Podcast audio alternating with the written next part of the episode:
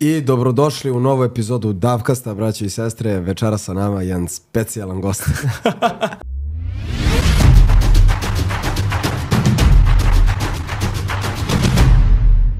I veliki pozdrav svima ljudi, dobrodošli u novu epizodu Davkasta. Dobrodošli u specijalnu epizodu Davkasta, poslije koje su mu rekli kad je završim da gasim podcast, da motamo kablovi i da sve ispo- gasimo. Tako da, eto, vidjet ćemo zapravo je li to ta epizoda nakon koje se gasi sve ili idemo dalje i dižemo dalje standarde. Danas sa mnom u studiju jedna osoba koja je u tako kratkom roku postigla tako velike rezultate. Osoba koja se, pa mogu slobodno reći, i najbrže na Balkanu probila sa svojim imidžom, sa svojim stavom, sa svojim pjesmama i sa svime onime što je pokazala kroz ove godine. Osoba koju ste mi najviše na Instagramu pisali da je dovedem i osoba koja je, čiji sam ja brat blizanac. Danas nama u studiju Vojaš. Dobar dan, brate, i dobrodošao napokon u ovu emisiju. Dočekali smo i ovo. Hvala na pozivu. Ovaj, desilo bi se ranije sigurno.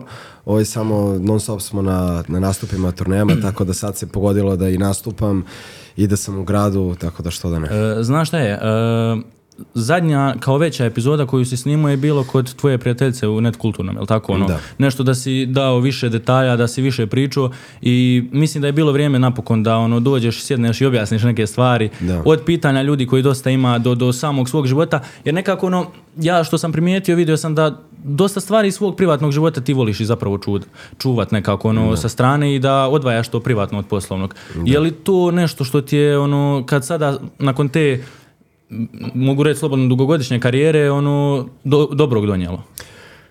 Pa definitivno da jeste. Mislim da je pogotovo na Balkanu takva neka kultura da ljudi mnogo vole da zabadaju nos u, u tuđe posla. Tako da kada je nešto e, kada je neki posao ovakvog tipa javan, mnogo je važno da ti sačuvaš barem neki deo svoje privatnosti i barem neki deo svoje ličnosti da te ne bi jednostavno ljudi e, rastrgli i, i stavili, stavili pred svršen čin. Tako da to je razlog zašto ja ne volim baš toliko da pričam o, o, svom, o svom životu i generalno ne, ne volim te kao dugi intervjue, zato sam posljednji taj malo duži intervju što si ti rekao ovaj, imao pre možda godinu i po dana. E, reci mi koliko je teško zapravo tebi kao, mogu slobodno reći trenutno, najmlađem, a najpopularnijem e, izvođaču na Balkanu e, držati tu privatnost nekako. Jer stalno ono, spekuliše se po medijima, dosta informacija, laži i često se ti oglasiš i ono kažeš zapravo da, su, da mediji dosta tih dezinformacija stavlja u, u ono protok vijesti. E, koliko je teško imati svoju privatnost u, u današnjem takvom biznisu i svijetu? Pa više nije ni pitanje koliko je teško, nego da li je moguće. Realno, uh, jer uh, mediji, ta sedma sila koja danas postoji, kako je nazivaju, živi od toga da nešto napiše i da neko klikne na to. I sada što je naslov toga što su napisali kontraverzni, to će imati više klikova i samim tim više para i veće tiraže. Dakle, ja nisam toliko skandalozna ličnost i zbog toga moraju da izmišljaju stvari ovaj, koje su stvarno nekad baš degutantne i u nekim redkim slučajevima su toliko, ono, bar meni lično odvratne da moram i sam da se oglasim i demantujem to na svojim društvenim mrežama, tako da mm, ja se jedva snalazim u tome, ali bože moj, navikli smo. Da, vjerujem, onaj, vjerujem da ti je teško i, i da je to nekako taj dio, možda i, i u nekim trenucima najteže, realno, kad skontaš, ono, trebaš, trebaš zadržati to, te svoje stvari za sebe, a ne možeš kad, ono, iza, ne znam, izađeš na ulicu, pratite kamera, ono, Jeste, znaš. jeste. Smije- smiješni događaj, ali, ali zapravo onda kad skontaš, uzimaju ti to ono nešto tvoje. Apsolutno, pa baš to smo i sad komentarisali skoro, moj DJ i ja. Nešto smo se vraćali sa, sa nekim, mi, bukvalno mini turneje, ono 10 dana po Evropi, svaki dan nastupamo i to je, znači, ljudi, mislim da ljudi nisu ni svesni kako to izgleda, da ti zapravo ne spavaš 10 dana, ne stigneš da jedeš 10 dana, znači nemaš normalan život, praktično nemaš normalan život, putuješ non stop, ono, pređeš 15.000 km ovaj, za, za to vreme i sletim u Beogradu 7 ujutru, ne bude mi dobro, boli me glava, imam temperaturu i prva stvar koju vidim je ono šest novinara koji su u fazonu kao eh, zdravo vojaž, kakav je bio vikend, a ja sam u fazonu, brate, hoću da spavam, pustite me na miru, znaš. Tako da, gde god, kad god, šta god, uvek moraš da imaš taj neki ja to zovem kao default ono Da. setting Da. da. uvek budeš naš kao nasmejan, da uvek budeš kulturan sa ljudima i dobar što je stvarno teško zato što nekad stvarno ljudi nemaju granice. Jesu li te turneje i, i svi ti nastupe koji su skoro pa svakodnevno, razlog tvojih slika na Instagramu infuzije i, i, i stalno lošeg stanja i, i slabog imuniteta. Apsolutno, pa e, ja mislim čak da je naš imunitet, ne moj samo, nego evo kažem u množini naš, od svih mojih kolega na estradi toliko uništen zbog tih konstantnih putovanja, jer mi nemamo, mi nemamo vremena kada da se oporavimo. Evo, realno ja, e, imao sam temperaturu 39 5 dana, ja sam 5 dana s tom temperaturom ono, snimao seriju 12 sati, uveče odem u studio, ujutru se spremim, pa idem, ne znam, otputujem u Pforzheim da nastupam, ujutru se vratim u Beograd i opet idem da snimam seriju. I ja nemam kada da se oporavim, kapiraš? Jedini moj break je dok putujem da primim tu infuziju i možda da se dignem na noge, što je bolesno, naravno, ali... Bože moj, mora posao um, da se radi. podcast je podcast i ono gledam nekako na taj način kad već si tu da iskoristimo tu priliku da se vratimo ono u, u tvoje djetinstvo da. I, i kako je zapravo to sve počelo. Ali prije toga, uh, onaj prije što smo krenuli, tu imam jedan poklon za tebe i mm -hmm. to je slika koju je moj kolega napravio. Znači, ovo smo ja i ti u studiju. Onaj, Davka sta okrenem tamo slovo. Evo može ova srednja Evo, kamera. srednja, glavna kamera. Srednja kamera, glavna. Evo je tu. E. Znači, ovo smo ja i ti onaj, vidiš, pazi, vamo Europoliza, nismo, sve smo, sve smo detalje, onaj, i Rolexa smo stavili, i znak smo stavili, i merch smo stavili, sve smo, sve, znači. Sve, ljubite, tako, brat, Nikola je stvarno radio super posao, tako da eto, to je jedan poklon, imaš stari most, da znaš da je iz Mostara. Tako da onaj, to je jedan mali poklon pažnje jer iskreno zaslužio si. Top, hvala ti brate. Možda preuzmeš ovo šef ili da spustim. Ma možeš ne spustiti, možeš spustiti tako to. E, super. Odlično. E, hvala brate. Ništa, uvijek. E, da se vratimo na taj tvoj početak i tvoje detinstvo. Reci mi kakav je vojaž bio kao mali. Znamo da nisi dio svog perioda ono, djetinstva odrastao ovdje u Srbiji na Balkanu i da si par puta spominjao da to nekako svoje djetinstvo e, ne pamtiš po nekim dobrim stvarima. Volio bih da se nekako vratim u to i da ono, zapravo ljudi shvate da nije sve došlo preko noći. Nego da su tu godine i godine rada i truda i ono, od, od samog tog klinačkog sna do evo današnjeg momenta. Apsolutno, pa vojaško klinac kakav je bio. Mm. Bio, uvek sam bio dosta ambiciozan, znaš, i uh, kako god je detinjstvo, sad ja ne volim ni baš puno da pričam o tome da ne bih teo, ne bi, ne, ne bi volio ljudi da se nešto sažaljevaju ili da bilo šta, zato ne volim toliko da razgovaram o tome, ali uvek sam bio dosta ambiciozan i šta god da se dešavalo, dešavalo se iz razloga da bi ovo danas bilo tako ovaj, nekako mentalni sklop moj se gradio kroz neke teške situacije životne i neka uh, neke sobstvene debate koje sam morao sam da prebrodim sa sobom da bi došao do ovoga gde sam danas. Tako da nekako, znaš, od, od prve, od prve ljubavi do prvih batina sve sam morao da pređem sam, znaš. Da. I, I to je jedna lepa životna škola koju ja mislim da da, da treba svako da, da ima znaš, na svoju ruku da bi došao do, do, do svog nekog sna. Sada ja sam imao tu sreću što sam ja uvek znao šta želim. Znaš. Nisam, uh, šta god da mi se dešavalo u životu, nikad nisam izgubio kompas, nikad nisam lutao, niti uh, hteo da preuzimam modele drugih, da preuzimam modele svoje okoline, nikad nisam hteo da budem sličan kao ljudi oko sebe. O, ovaj, uvek sam imao taj neki svoj fazon koji sam furao, iako on u početku uopšte nije bio prihvatljiv sa, sa strane, zato što i naše društvo je takvo jako je um, radikalno na promene. Mnogo je veliki problem kad, nešto, kad se nešto drugačije dešava. Da, da. Dakle, sada zamisli ono, ja se vraćam iz Francuske sa svojom porodicom, dolazim u ono, Novi Beograd, blok, uh, hoću da budem reper, kao, mislim, prvo... Reakcije drugih naš, su nenormalne. Ono, to, to je od... Uh, od toga da kao vidi ga mali retard do, do toga kao ajde sada da, znaš, da repujemo zajedno. Bukvalno, je, bukvalno su bile podeljene reakcije svuda. A ja sam bio lik koga jednostavno ništa od toga nije zanimalo, jer jedini način moj da bio, se, se bilo kim komuniciram je bio, bio kroz to što ja pišem, znaš. Uh, jer generalno ljudi nisu mogli možda da, da shvate moj, um, moj mentalitet i tu neku moju introvertnost. Uh, koja je bila zapravo posljedica svega što sam prošao mnogo pre svih njih. Dakle, ja sam imao mnogo turbulentan život kao jako mali i slobodno mogu kažem, im, ono, vuko sam traume ko klinac, razumeš, jer sam baš vidio neke stvari koje ne treba da vidi dete. I zbog toga sam uvijek bio i čutljiv i malo povučen i asocijalan i neprihvaćen toliko i nisam umeo baš da komuniciram i da se ono i da budem prihvaćen u društvu. A koliko te danas, te traume sve koje si prolazio kao klinac, koliko su te one e, proganjale kroz život i jesu li zapravo utjecale na tebe da te ojačaju i, i formiraju kao jednu osobu, stabilnu lično zapravo? Pa naravno, ali e, za to, na, e, pazi, za to već služi porodica, znaš.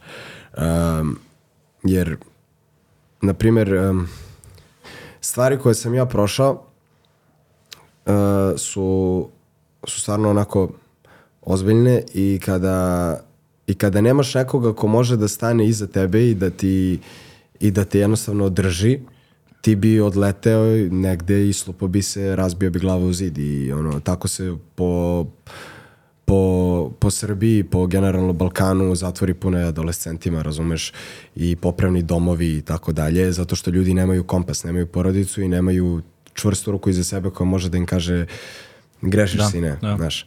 E, ja sam to imao i zato sam ostao normalan koliko toliko u svom tom ludilu koje je bilo oko mene. Da. Ovaj, I mislim da je to razlog zašto sam i malo ranije ovaj, sazreo, malo pre svojih vršnjaka. Ovaj, zato što naš, uvek sam bio pušten da ja sam sve shvatim, ali kada god bi se previše zaleteo, ja sam imao kočnicu ručnu koja mi uvek govorila polako. Jel misliš da e, u, u današnjem svijetu i ono svjesni smo te adolescencije i klinaca danas kako se ponašaju, da je dobro zapravo čak možda ranije sazrijeti. A i koliko te društvo osuđivalo e, zbog tog sazrijevanja i gledanje života na drugačiji način. Jer ako gledaš već ono život na drugačiji način i gledao si ga u svojim godinama ozbiljnije od svojih vršnjaka, e, jesi li bio predmet zezancije među društvom ili si ipak ono ostao povučeni klinac sa strane koji će ono gledat svoj put i svoj cilj i neće se obazirat na druge?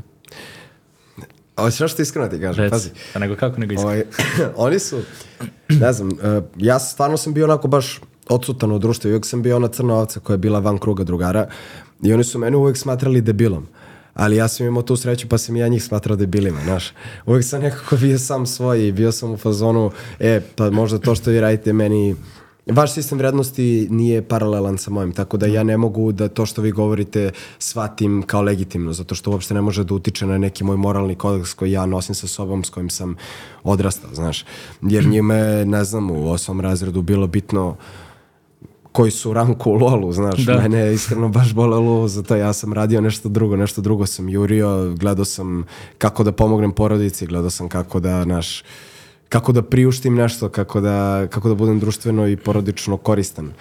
Ovaj, tako da definitivno je, sam izgubio možda te neke momente um, e, možda sam mogu malo više da se družim sa drugarima, ali sam dobio životno iskustvo zbog kojeg smatram da ću sutra stvarno biti mnogo dobar otac. Jel smatraš da se osobe poput takvog tvog mindseta i razmišljanja i svega e, rađaju ili postaju odnosno postaju sa svojom okolinom obitelji, dobrim ljudima i, i svima koji ih okružuju? Pa mislim da najviše do, do porodice.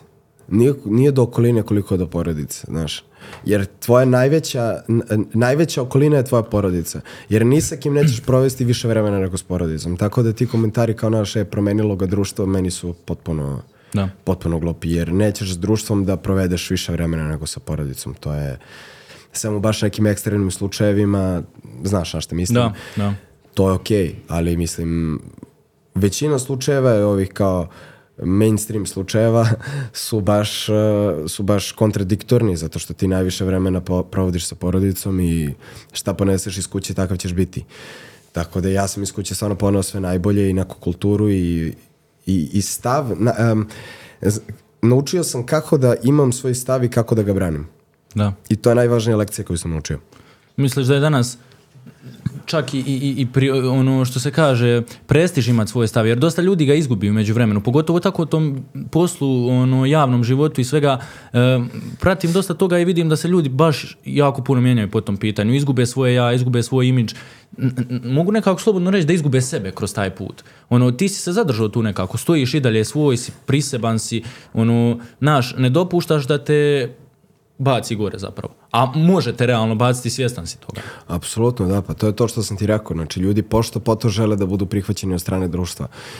I zbog toga ovaj, em, su skloni da menjaju svoje stavove, skloni su da menjaju svoje ideale i da menjaju svoju reč. I to su ljudi koji vrlo brzo shvate da je poštovanje stvar koja koja se jako brzo menja, znaš. Nekako bolje je da me danas ne vole zbog mog stava, ali će me poštovati. Da. Znaš, jer mnogo je važnije, to, sam, to milion puta govorim i, svom, i svojim braći i, i prijateljima, mnogo je važnije da ti ljudi poštuju nego da te vole.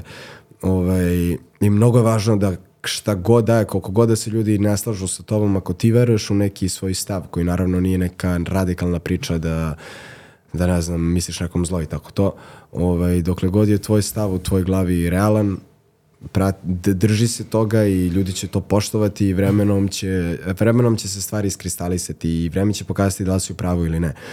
Sada naravno ne treba čovjek da bude onako glupo tvrdoglav, znaš, i da kada shvati da nije u pravu da kaže, "E, pa ipak ja sam u pravu. To su dokoni ljudi koji su isto ono društveno beskorisni. Ovaj, ali do momenta dok ti ne shvatiš da nisi u pravu, furaj svoj stav i veruj u to.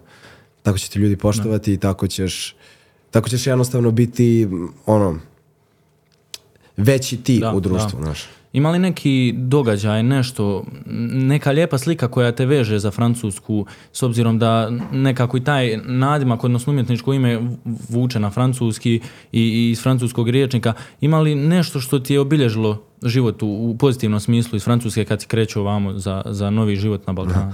Pa iskreno nemam toliko lepih ovaj, momenta iz Francuske jer je, um, to sam milion puta rekao, taj kao život u Francuskoj nije bio um, nismo išli na ekskurziju, nismo išli na odmor tamo, nego smo se Da. jednostavno krili od, ne krili, nego smo otišli od jedne politički um, neudobne situacije iz naše zemlje.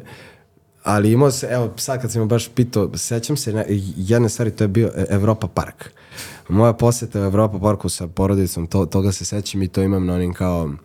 Uh, ka, na, na, ona, naš one VHS snimke Da, da, da, da. iz detinstva. To imam, sećam se, ono, često tako s porodicom gledamo te snimke iz, uh, iz detinstva, tako da uvijek mi to bude lepo, ono, da da vidiš ono, na, znaš kao kad je, dete je srećno i šta god da se desi. I zato je nekad mnogo, mno- mnogo je bolje biti nekad dete u situacijama raznim nego biti odrastao čovjek. Da, jer nosiš ogromnu odgovornost, no, nosiš i mogu reći slobodno i tuđe živote i svašta nešto toga, tako da ono, to je jest na kraju tako. E, tvoji početci što se tiče muzike, onaj, pretpostavljam, nije ti sve naravno bilo na dlanu pruženo, e, da su to, mogu reći, teški, ali sad kad gledaš realno, pretpostavljam slatki moment, jer doveli ste do toga gdje si danas. Kako kreće tvoja priča s muzikom, sa tvojim umjetničkom imenom, sa prvim demovima? Da, uf, pa pazi ovako. Moj početak je bio takav da em, još osnovna škola je bila, dakle to je bio četvrti, peti razred, a, i imao sam tog drugara, mislim ga i dalje, Bogu hvala, a, Filip Radarić, mi smo zajedno kao pisali neke pesme, repovali ovo ono, ali to je sve bilo na jako amaterskom nivou, on je svirao gitaru i furao ceo fazon. A, vremenom sam i ja ovaj, došao do gitare, prvu gitaru mi je kupila baba, ovaj, sećam se za rođendan, to mi je baš ono, jedan od najznačajnijih poklona u životu. Meni da. Ovaj, akustična Fender gitara i tako je zapravo krenulo. Znaš, kada sam ukapirao, ok, sad nemam izgovor, sad imam sve što mi treba, mogu da radim, znaš. I onda je krenulo tako što sam um, kačio snimke na Instagram kako freestylujem uz gitaru, kako repujem, kako pišem pesmi, to je tada stvarno bio onako rap, znaš. Trake koje smo mi tada izbacivali su bile baš onako repčina, uh, zato što smo pričali o temama koje su uh, koje su nas okruživale u našim životima, jednostavno o tome kako život nije lak. I nekako prva ta neka pažnja se desila od strane ženskog roda na Instagramu. Kad sam ja počeo da kačim te snimke kako repujem te neke ljubavne pesme uz gitaru. I ja sam provalio da zapravo to ide. I mislim, to nisu bili neki pregledi, to možda bilo, ne znam, 2-3 hiljade pregleda, ali meni je to sa 15 godina bilo uje, znaš, kao šta se dešava. I, I nastavio sam da pišem, da radim, da radim. Posle smo oformili tu rap grupu koja se zvala Company. Nas trojica je bilo u njoj. Radili smo, repovali i dalje. Bukvalno se trudili. Uh, tad je počeo taj talas trepa koji je došao. Da on smo se pre- pre- prebacili na tu muziku. izbacili par pesama u tom fazonu i onda je već krenulo malo se vrti, naš, ono, nije više 2000, sad je 200.000 pregleda. Da. To mi je tada bilo kao je, kao. znaš, kao, to je to gotovo karijera, idemo u penziju. Ovo, šalim se. I desio se taj prvi nastup u klub, klub Sova se zvao u Beogradu. Uh, imao sam 16 godina. Klub Sova, uh, žurka je bila Bless Your Trap, tako se zvala. Ovaj, imali smo 200 ljudi na nastupu kao kompani nastupa u Beogradu, u klub Sova, dođite u što većem broju. Sećam se ja kad sam išao, to, išao sam uz Pop Lukinu gore, ja kako sam se pentrao uz tu Pop Lukinu u Beogradu, sećam se da sam dva puta povratio bio ovaj, na putu do kluba, jer mi je to kao ono nešto mi je bilo abnormalno, sad kao ja treba da nastupam. Ko ja danas. ne znam se. Ovaj, sećam se da sam dva puta povratio da mi nije bilo dobro, ono. Onda smo došli do tog kluba, završili set koji smo imali. A, vratili se kući, sećam se prvi honorar ovaj, od, od nastupa mi je bio kao moj deo. Ja sam uzeo 1000 dinara. I na šta si ga potrošio, aj odmah mi reci. E, na što smo ga potrošili? Ovaj, moj deo je bio 1000 dinara i ostatak grupe naravno uzet ono slično. I dogo, bi, de, trebao je da bude našem prijatelju iz grupe Vukanu rođendan. I bili smo u fazonu, ajde svi što smo uzeli lovu od tog nastupa, da damo za njegov poklon, da mu kupimo mikrofon i zvučnu kartu kao za da može da repuje, da pravi on muziku, znaš. I on to smo uradili, to, to sam uradio sa prvim parama ovaj, koje sam zaradio od Ziki, tako da prvi 1000 dinara sam dao na poklon drugaru da kupi Da, mikrofon. nisi bio sebičan i uzeo za svoj džep. Ne, ne, ne, nikad to ne radim, to mi je ono. Ovaj, tako da, na kraju se ta grup, grupa raspala. Uh, više ni sam ne znam što. Iskreno, ne, jednostavno smo se onako razdvojili, razdvojili su nam se putevi. Uh, a umeđu vremenu sam ja izbacio album Porok i greh. To je album sa Andreom iz Hrvatske. Ovaj, momak koji će kasnije, pričat ćemo o tome, dosta učestvovati u mojoj aktualnoj karijeri. Ovaj, eh, izbacili smo album Porok i greh i to su neke prve pesme koje su uzimale milionske preglede. Da. Dakle, Ghetto Fenomen, to je moja prva pesma sa milion pregleda, uh, Ti i ja, um, ma, koliko hoćeš Da, pesama da. je tu bilo na celom tom albumu. Uh, Nisi tu je takođe s tog albuma. Uh, dakle, imao sam ono 3-4 pesme na tom albumu koji su prešli milion pregleda i to je meni bilo wow. I tad je već počelo da se priča o, o kao tom nekom klincu koji je, koji ono, pravi neku muziku ono, na malo širem nivou. I ja tu upoznam Relju Torina i Henija ovaj, mesec, dva nakon toga. I Relja je bio u fazonu kao, on je tad imao grupu koja se zvala Zlatni Flow. Znači, generacija Z još nije ni postala. Ni, ni na vidiku. Tako je. Ovaj, on i Šajne su bili u grupi uh, Zlatni Flow i njihov producent je bio Deni Denasi. Ovaj, I zvao me u filmski grad, bio u fazonu kao je, brate, kao čekiraj ovo, ovo, ono, kao posmi neke pesme. Ja rekao, lik kida, ono, šuri kako piše tekstove, kao ajde da, da uradimo neki duet. Ja rekao, ajde. I onda smo uleteli zajedno na traku na njegovom albumu koji se zove Nadaren ili Proklet. Ovaj, I to je prva pesma uh, koja je zapravo nas kao spojila, naš, mene sa celom tom ekipom. Posle toga neko vreme ja sam nastavio da se tu družim sa njima, da se cimamo zajedno. Uh, sećam se, ono, imali smo neka slikanja zajedno, sve, svašta nešto. I bila je situacija jednom, ovaj sa Henijom sam bio u kolima, Ko će drugi? uh, u nekom, ma ne znam šta je vozio tada. Znam, po auto mu nefunkcionalan bio potpuno i sećam se da smo, imamo video, ja ću ja ga zamolim jednom da mi pošalje to, ovaj, gde bukvalno ono kao snimamo, snimamo se, treba pozovemo Relju da vidimo gde je, a nemamo ni on ni ja kredit. I onda na klipu mi pričamo kao da li je moguće da nemamo ni 200 kinti da uplatimo kredit, razumeš, da pozovemo lika. ovaj, toga se sećam koji juče da je bilo. Posle toga smo napravili pesmu Otrovan. Da. I ta pesma Otrovan je prva pesma koja je zapravo kao kre, po, pokrenula generaciju Z, Da. znaš, kao krenulo je da grmi od te pesme. I nju smo izbacili i ona ono pukla na 5 miliona pregleda i to je najveći hit u tom momentu. Da, da, da. Heni i ja smo ga otpevali i stvarno je bilo ono, wow, kao šta ćemo sad, idemo jako, mi smo sad ta kao neka ekipa, generacija Z, Nući neka nam radi spotove, on ima svoju uh, produkciju, produkciju, da, da. video produkciju Tsunami, koji, koju, mislim, i dalje njegova, sada, ja mislim samo da je vodi njegov, njegov mlađi burazer, ovaj, nisam siguran za ovo, ali mislim da je tako. Ovaj, on će raditi spotove, uh, Henny će biti tu kao producent, ja ću da pravim pesme, pišem pesme sebi, ovo ono sad ćemo svi da radimo i kidanje, idemo generacija Z.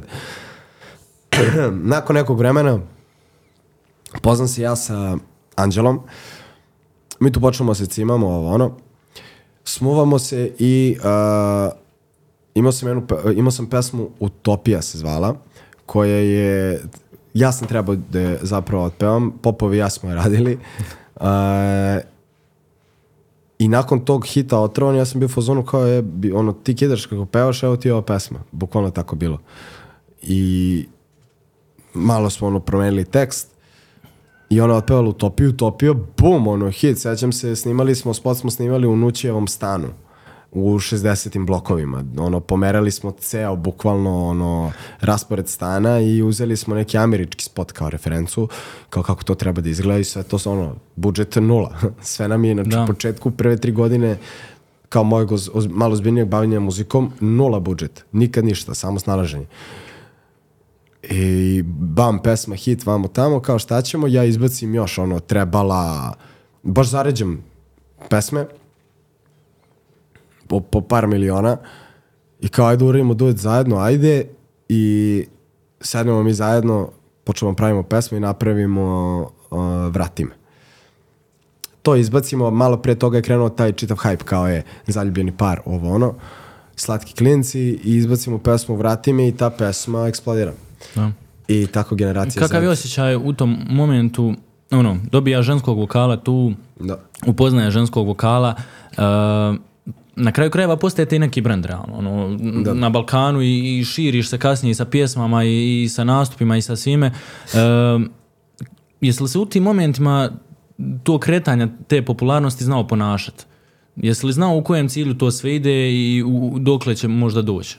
Nisam znao dokle će da dođe, ali sam... Um, Znaš šta je bila fora sa mnom? Ja kad, kako sam radio kari, čitavu tu kao karijeru dok sam radio, um, nisam razmišljao mnogo unapred. Znači nisam bio u fazonu e, ja ću da se bavim, uh, ja ću svojim pesmama da trepujem i da, ne znam, pevam pleši u, za dve godine. Nisam mogao zamisliti da će ovako biti za dve godine. Dakle, ja sam bukvalno radio od projekta do projekta i trudio se da svaki projekat koji radim, naredni, bude idealan i perfektan. Zna- Znači, nisam mislio tri projekta unapred, nego sam se trudio da ovaj projekat koji sad treba se desi bude perfektan. I tako smo, tako smo radili. I onda kad je vratim izašlo, sećam se to, sećam se je bilo 3 miliona za dan. E, e, za 3 dana milion, izvini, lapsus. Tri, e, za 3 dana je bio milion. I onda su nam skinuli pesmu. Ovaj, zato što je to bila obrada jedne ruske pesme od uh, Johnny, ona Daj ne ruku, tako se zvala pesma. Međutim, mi tad nismo imali ni love ni ništa za prava, tako da jednostavno morali Pustili smo ste, da... da, tako da, da. morali smo da pustimo da se ovaj, taj refren jebi ga... Ne, izvim što sam opsao. Ma ništa, brate, to ti je nas, nema friendly, friendly. Ovaj, uh, morali smo pustimo da se taj refren ovaj, Izbaci. izbaci Da. i samim tim je cela pesma otišla. Uh, I posle toga budi tu.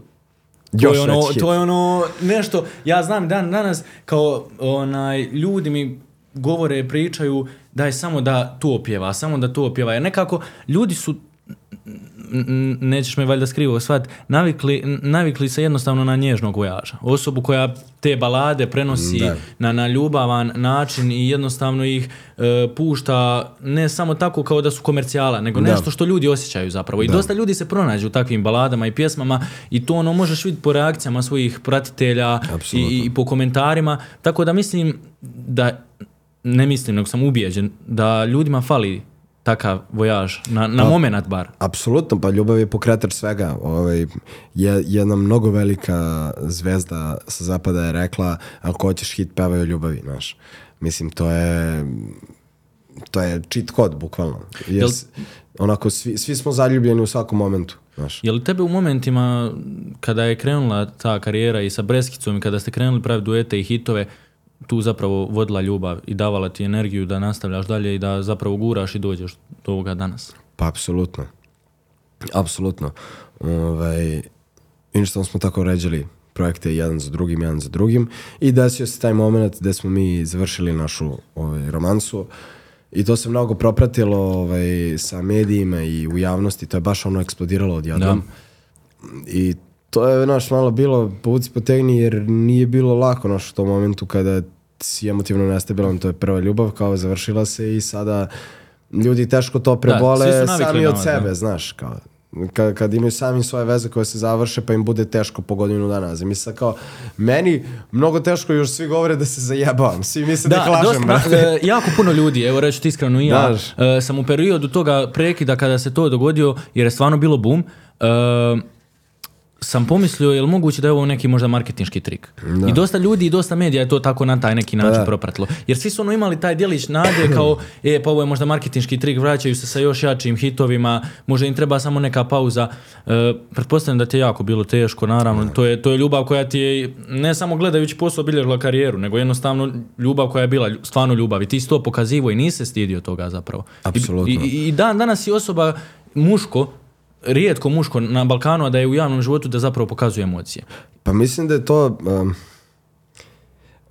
muškarac koji zna da pokaže svoju emociju na pravi način, dakle ne na na histeričan način, na neprihvatljiv način. Znači, muškarac koji ima empatiju i koji ume to da pokaže, to je pravi muškarac, jer on se ne stidi onoga što je u njemu.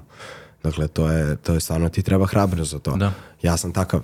Ovaj, I to ne smatram za nešto uopšte kao loše, jer e, mm, mislim da jednostavno neke životne lekcije moraju da dođu. Ovaj, isto kao što sam ih imao mali milion u detinjstvu, to ovo je bila jedna od njih. Znaš, kao, prvo, prvi put je puklo srce na milion delova. Da. Ok, nekome je to bilo kao smešno, neko se zezao na taj račun, ali meni je bilo meni nije bilo svejedno, znaš, kao me, mene je stvarno bolelo. Ovaj, ali na kraju dana izvučeš lekcije iz svega, znaš. U svemu, mislim da čovjek u svemu može da nađe motiv.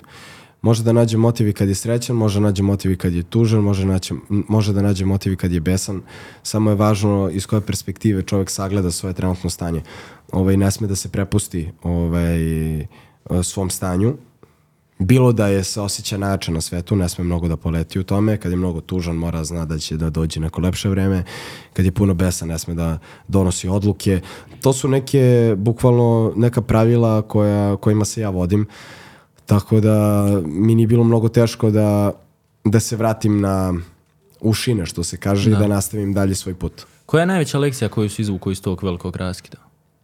Ide živo dalje. Mislim, to. To, to je najozbiljnija lekcija koju sam naučio. Koliko čovjek poput tebe mora tako biti jak da preboli takav raskid i vrati se tako na scenu? Sa hitom Pleši koji ono... Ja mislim iskreno da niti ni znao da će to tako da... Da, nisam očekivao. Ono, samo odjednom modniku, lju- ljudi po ulicama ovaj rad nogama, znači lijevo, desno. Znaš, e, samo se od- odjednom događa. A pretpostavljam da si ti to smišljao, planirao mjesecima unazad Da. i da ti je vjerovatno ono, muzika bila da pobjegneš od svih tih misli. Apsolutno, isto kao meni je muzika filter. Ovaj, dakle, ja kad sam bio zaljubljen, ja sam pevao o tome kako volim i kako je lepo biti zaljubljen. U momentu kada me ljubav razočarala, ja sam počeo da pevam o nekim drugim stvarima. Ja sam onako dosta izrevoltiran posto u svojim pesmama, u svojim tekstovima i zato su pesme koje sam u prethodnom periodu izbacio takve kakve su. Ovaj, jer ja pišem to što osjećam, znaš. Ovaj, I naravno, sada problem je u tome um, naša industrija je takva da ti nemaš potpunu slobodu u tome što radiš. Da. Mislim, nemaš u smislu ako hoćeš da budeš deo mainstreama i ako hoćeš da, znaš, kao sada se to vrti. Mora da bude jednostavno, ne sme mnogo se komplikuje. Ovaj, zato možda kada i pišem pesme, ja ne mogu da dam svoju kreativnu notu i svoje te neke ideje da pretočim u, u, u, u tekst zato što sam dosta ograničen, znaš, jer po, tačno se zna šta će da prođe danas.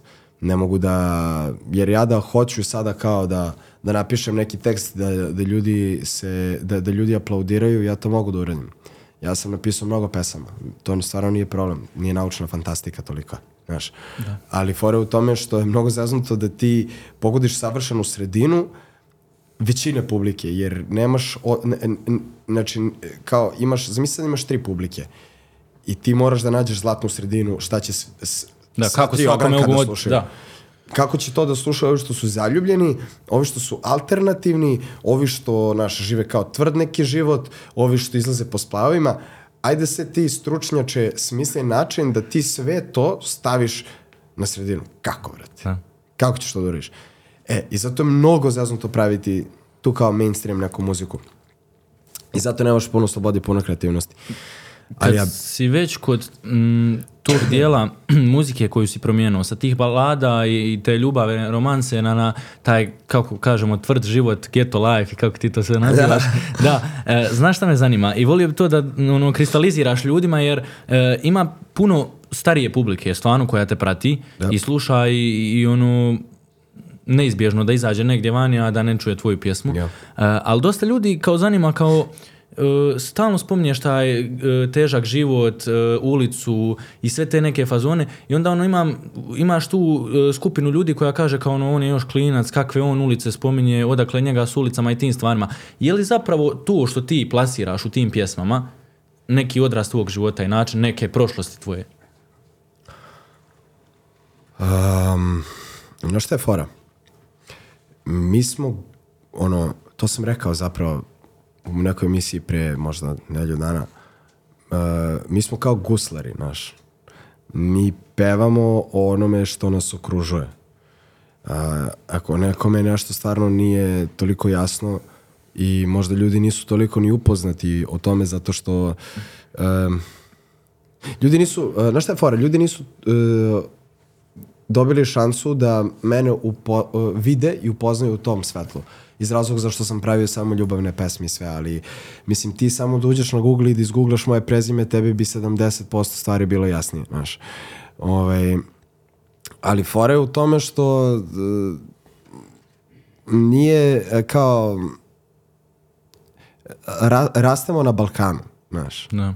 Uh, ovdje je odrastati u nekom, kao, kad kažeš rasteš u prosječnoj familiji, mnogo je tvrđe ako rasteš u prosječnoj familiji na Balkanu nego u Monaku, znaš.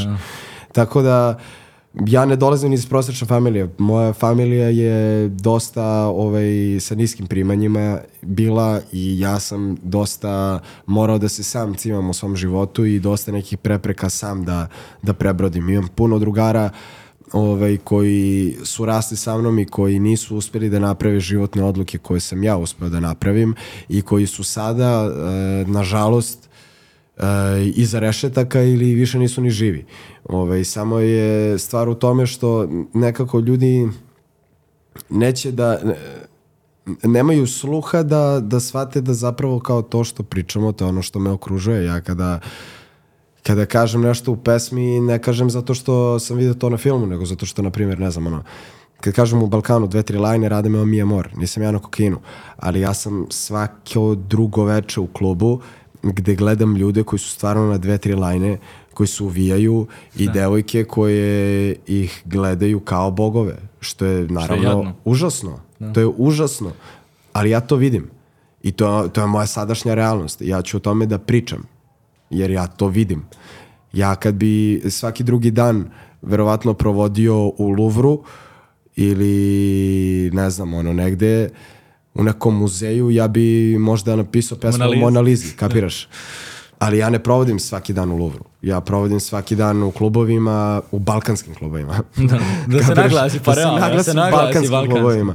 Tako da jednostavno pišem o tome što vidim i o tome što ja kad sam kretao sa kompani pesmama i još pre kompanija, stvari koje sam ja pisao u mojim pesmama su ono stvarno bože sačuje.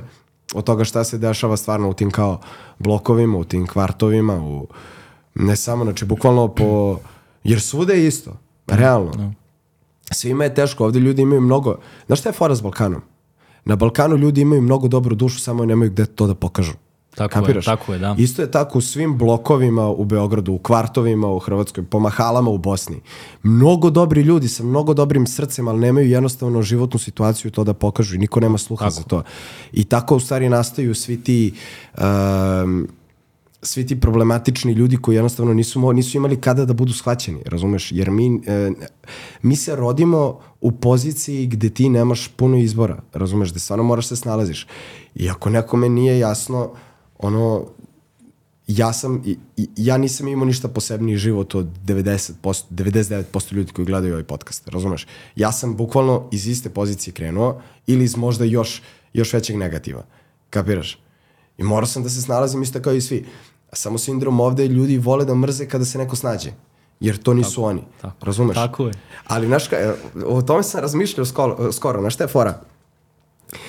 Brate, mislim da je bolesno da ti mrziš nečiji uspeh i govoriš kao, ok, sada čuješ neko je uspeo i budeš u fazonu kao, ma šta je on uspeo, vidi ga ono, budala, kako je on mogao da uspe, kao ono, bukvalno popišem se na njegov uspeh. Tako je, Ti, je še, rečeno. ti šalješ, brate, tu energiju univerzumu. Univerzum to čuje i on shvati, ok, to je ono što on misli o uspehu, neću mu ga dati. Jer univerzum sve sluša šta čuješ. On je gore, Bog, sve čuje šta pričaš. I ako ti mrzeš tuđi uspeh, tebi uspeh nikad neće doći. I to je ono što ljudi ovde ne kapiraju. Zato nismo ni složni, zato smo se i raspali, zato jednostavno nema sloge i nema ljubavi među nama.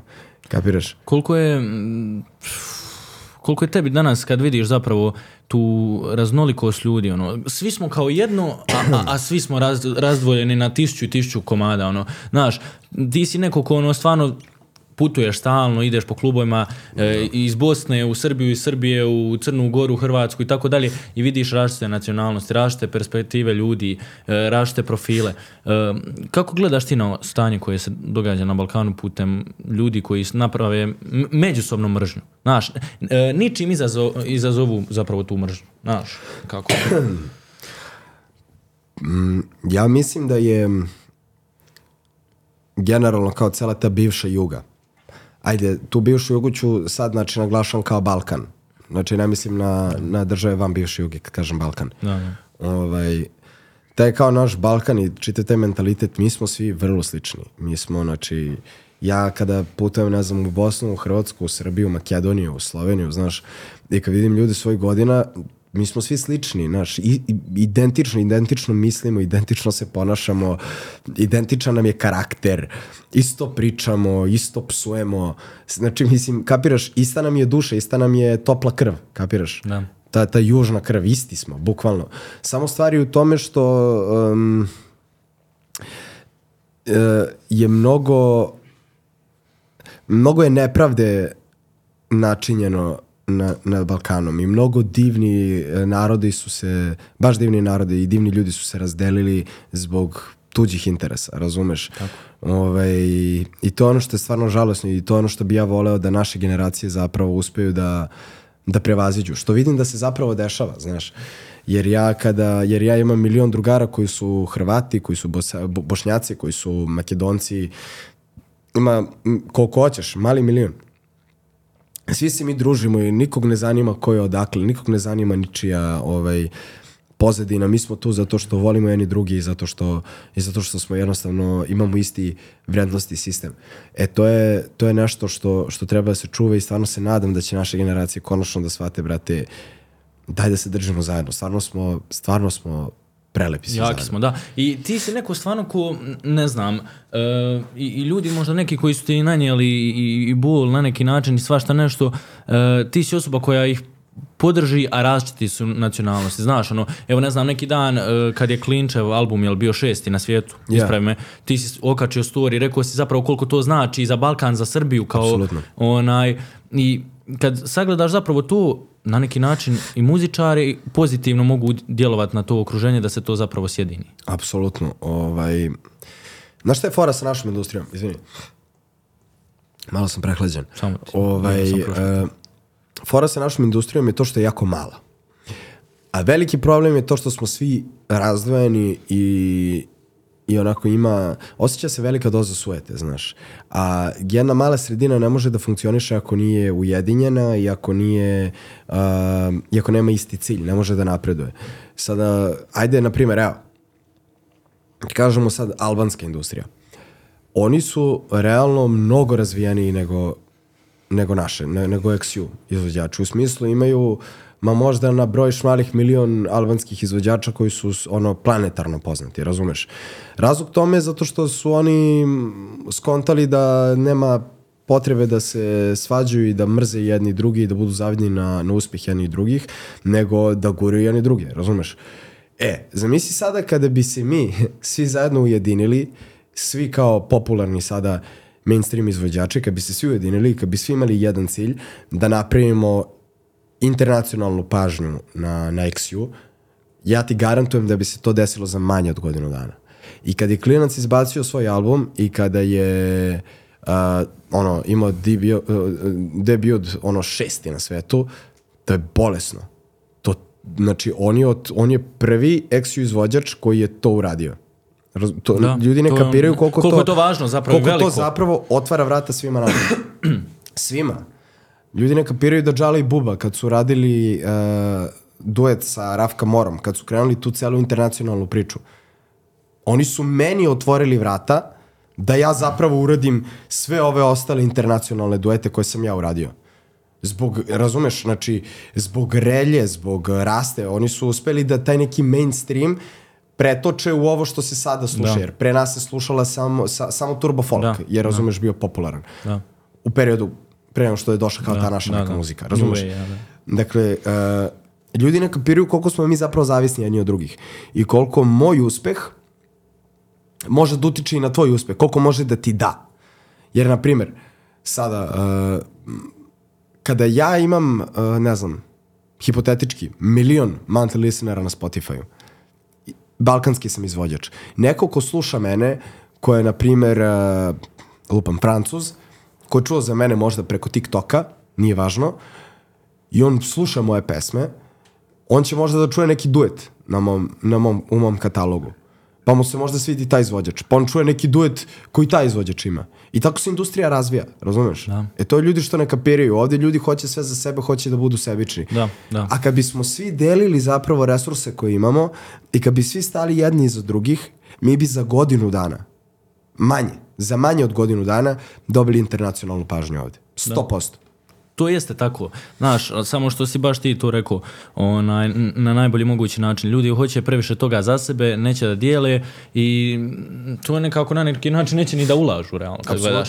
Jer ti si uh, odradio neke internacionalne duete i, i radit ćeš i vidim da potenciraš ka tome da ideš internacionalno, što Da. više i što dalje. Jer ono, znaš, pretpostavljam naravno laskati kad si najslušaniji srpski izvođač ono, i, i, i sve ti to daje na važnosti da ti sutra snimiš što bolji duet sa što popularnijom zvijezdom internacionalno Apsolutno. svakako.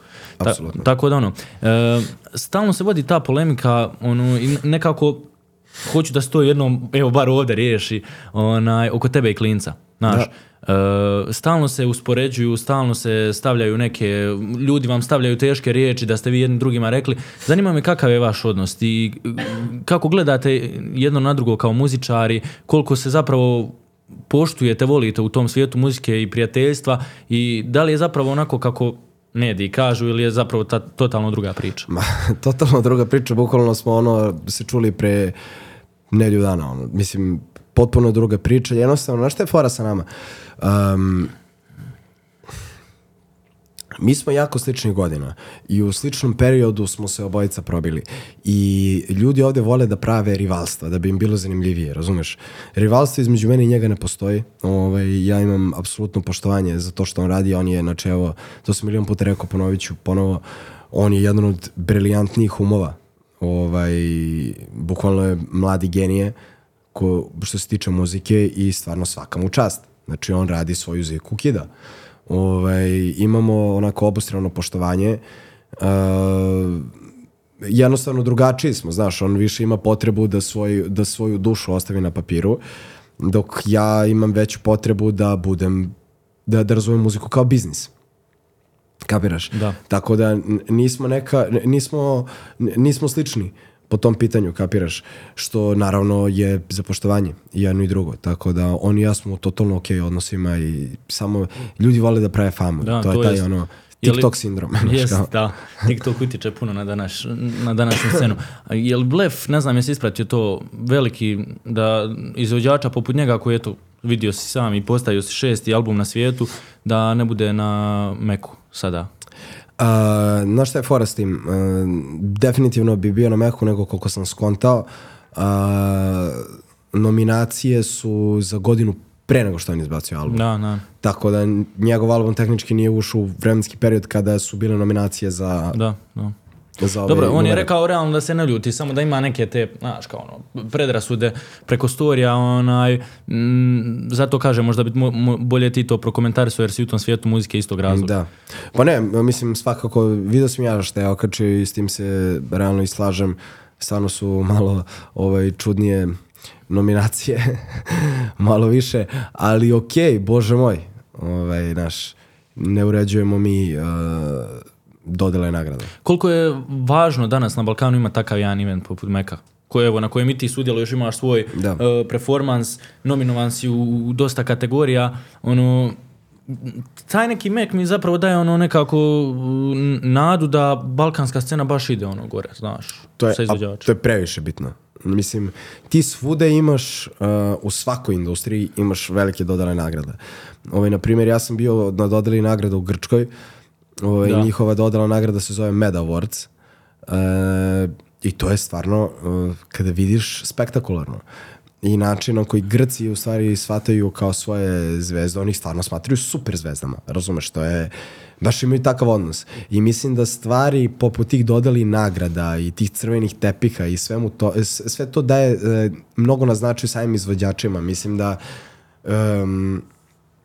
st- nekako daju drugi status. Razumeš ti kada već ne znam, pre Meka mi nismo imali neke dodale nagrade, realno. Da. Ovaj, I naš sad kao, ti si izbacio nešto što je bilo slušano i zbog toga si dobio nagradu, jer su ljudi glasali za to. I to je kao da imaš achievement, imaš nešto što si ti dobio i možeš se pohvališ time. Razumeš? Da. I to je mnogo važno, da ti kao imaš te neke male checkpointe u svojoj karijeri, Tako je, tako a da to bude proprećeno sa 5 miliona ljudi na šest nacionalnih televizija, u, ar- u areni sa 25.000 gledalaca u, u, u momentu, razumeš? Misli koliko je to cool, koliko je to sve Da, spektakularno da, veliki event, da. ogroman e- event i čitav uh, taj, uh, taj moment Sky Musica i koliko on ulaže zapravo u sve to, to je meni idealno, zato što stvarno ti kada pogledaš kako će izgledati, ne znam, taj event, to će da bude stvarno nenormalno. Kad staneš za tjedan dana tamo na tu pozornicu i kreneš sa svojim performansom Da. i vidiš toliku skupinu ljudi, Da. e, kakav je osjećaj kad vidiš da si uspio u životu? Pogotovo je to imao si priliku Mislim da je ono, ne znam, bit će vrhunaca još karijere, ali nastup e, ispred e, onoliko ljudi za doček nove godine Da, i, i, onaka, on- onakav jedan achievement imati u životu, mislim da ono stvarno kad si vrisnuo malo uspio sam, onaj, da to znači i ti nući Da. i, i ono, cijela ta ekipa. Jednostavno imam osjećaj da ne možeš biti ponosniji u tom trenutku na sebe. ja se sećam, ovaj, e, dugo nisam imao tremu pred nastup, jer nastupam bukvalno svaki vikend, tako da je to više postala neka rutina.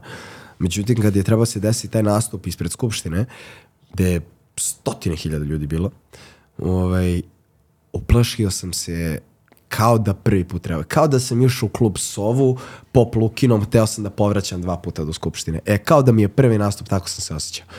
I sećam se kada je otkucao taj kao poslednji sekund, kada je već došla nova godina, kad smo se proderali srećna nova godina, kad su krenuli vatrometi i sve, i kada ti zapravo spustiš taj mikrofon i čuješ koliko ljudi vrište i taj impuls pozitivne energije koja je zapravo oko tebe, brate, utrneš. Mislim, adrenalin ti krene. Ne, ne, mogu da, ne mogu da ti objasnim Emocije te pucaju sa ne svih mogu, strana, ne mogu da ti, znači, uh, ta, napolju je bilo možda tri stepena, meni je bilo vruće, ja sam teo da, ja sam se znojio od količine toplote koje, mene, koje sam ja imao u tom momentu.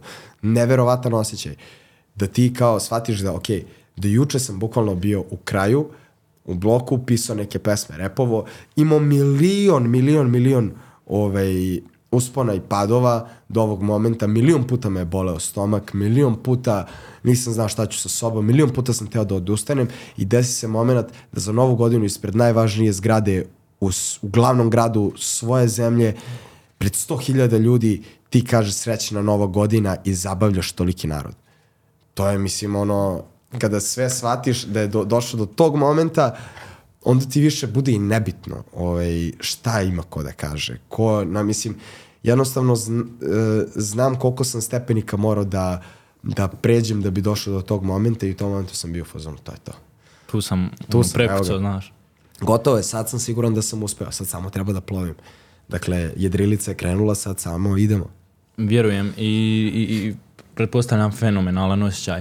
A, planiraš li tako nešto i u Europi? Jer ono, stalno si dijaspora tu, i Balkan ili, ili naš, u, u tom se krugu zapravo vrtiš. I zanima me kad se već kod te dijaspore, mislim, sve, sve to na neki način ista publika, samo su oni preko, što kaže Da. sobi. Onaj, ko je bolja publika?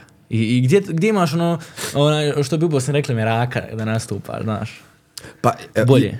Iskreno, ovaj, nekako veća energija je uvijek preko, jer e, mislim da smo nekako ekskluzivniji, znaš. Naprimjer, kad sam u Beogradu, kad treba da nastupam na, ne znam, nekom od boljih splavova, ono tipa freestyler, jako je potonuo. Ovaj, stvarno freestyler, re, se sveš, realno je, realno je bio najbolji splav u Beogradu. Ovaj pre nego što je potonuo. ovaj, ali kada god treba da nastupaš tamo, ovaj, Mislim, ono, znaš, to je publika koja je... Ve... Freestyler radi pa radi. On će uvek da bude pun i uvek ima publiku koja će tu da dođe jer je klub odličan. Razumeš? Da, da, da. I neko kada tu dođeš, ljudi te ne doživljavaju toliko spektakularno koliko te doživljavaju kada, ne znam, odem u Frankfurt u neki klub gde me ne vide, da me vide jednom godišnje, razumeš? To im bude euforija, bude im wow. Ali ovi me viđaju svaki dan u ulici kako, ne znam, idem do Meka, do drajva da jedem. Mislim, kapiraš? Da, N- n- da. Nije isti, nije isti Da, vibe, da, tako da. da. preko mi je mnogo zanimljivije. E, stalno te ljudi pitaju oko tih dvorana kad planiraš takve koncerte nekakve, jer realno ono, ti kad skontaš ako si uspio napuniti onoliko ljudi ispred e, glavne zgrade u Beogradu i, i svega toga, mislim da ono i dvorana je samo ovako. Da. Um, imamo dosta neke planove i management i, i ja hoćemo da radimo neke arene, neke dvorane. Um, Beograd bi radili, na primjer, Taš Majdan, radili bi Zetru u Sarajevu. Stalno ga spominješ, stalno Sarajevo spominješ, stalno te publika pita za Sarajevo ja. i ti samo čekaš taj koncert. ono. Ja, znači, ja, istina, ja se ne pojavljujem uopšte u Sarajevu, dakle, ja nemam nastupe tamo u klubovima, jer čekamo taj jedan veliki nastup. Želim tako da dođem u Sarajevo, zašto jednostavno to je nekako, mislim da je to stvarno način na koji treba sebe da prezentujem tu. Treba da im dam najveći i najbolji mogući nastup. Tako da hoćemo da uradimo Zetru, ali o tom potom hoćemo arenu Zagreb, svašta nešto. Dakle, mislim, naravno, to ne bi mogo samo ja, tu bi došli cela moja ekipa, ono, Nući, Da. Generacija, Zera, da, da. generacija, znaš. ovaj, ali sve u svemu, to su neki planovi i volao bi kad bi se obistinili. Samo dosta planiranja i dosta razmišljanja treba da bi se to desilo na nivou na kom treba da se desi. Tako. Um, kad smo već kod karijere i tih svih nastupa, onaj, nešto što dan danas ljudi vežu za tebe i nisu zaboravili. A volio bih da čujem kako se ti dan danas nosiš tim, jer kad se to događalo ti si bio na neki način klinac, danas si već zrelija i odraslija osoba. Uh, drama ka- koja se desila sa bakom prasitom, Da. koliko ona na tebe utjecala, odnosno dala ti pozitivnih stvari? Ili je sve bilo u toj drami zapravo na kraju negativno? Pa, znaš šta je fora? Ja sam u tom momentu, ono, bio klinac, imao sam šta sam imao 16-17 godina. Ovaj, mislim, sad sam klinac, imam 21, ali nisam bio upola zreo koliko sam sada. Znaš. I to je nekako više lično ovaj, dolazilo do mene, tako da je, znaš, jebi ga. Pola Balkana te zamrzi u, za 24 sata. To je naš, nije, nije kao laka stvar, a pogotovo iz razloga koji je bio potpuno banalan i glup. Ovaj, da bi neko dobio malo više lovi, malo više pregleda. Ovaj, ali dobro, bože moj, znaš, ne mogu da se, ja se ne ljutim ni na koga i jednostavno, Jel ti to pomoglo marketingu na neki način? realno? Apsolutno. Jer, e, znaš šta je Apsolutno. fascinantno meni? Fascinantno mi je, jer ja mislim da si to ti jedina osoba na Balkanu koja je to uspjela. Znači, pogledaš e, te distrekove i sve te stvari koje su događale. Godinu nakon dana, svi slušaju pleši, svi slušaju e, djetinjstvo, gad, vamo, tamo. Znači, svi su se vratili i ti si jedina osoba, ja mislim, na Balkanu koja je uspjela toliku količinu hejtera, jer je u tom momentu jako bila velika, pretvoriti svoje fanove i pratitelje na Instagramu. Ono, to je nerealno, stvarno, to, to je jako velika količina ljudi. E, sad ću ti kažem jednu stvar. Ono što sam ti rekao na početku, sad mogu koristim kao klasičan primjer, to se zove stav, brate. Znaš, ja nisam svoj stav menjao zbog drugih i nisam se mnogo trudio da me drugi prihvate. Jednostavno, ok, bio sam u fazonu, ljudi me mrze, ne vole me. Ja ću i dalje da nastavim da foram svoj fazon. To meni ništa ne menja. I nastavio sam da foram svoj fazon. Nisam nekako poklikao, jednostavno pokazao sam respekt, nisam se nikada svađao, ja nisam osoba koja se svađa, koja se raspravlja.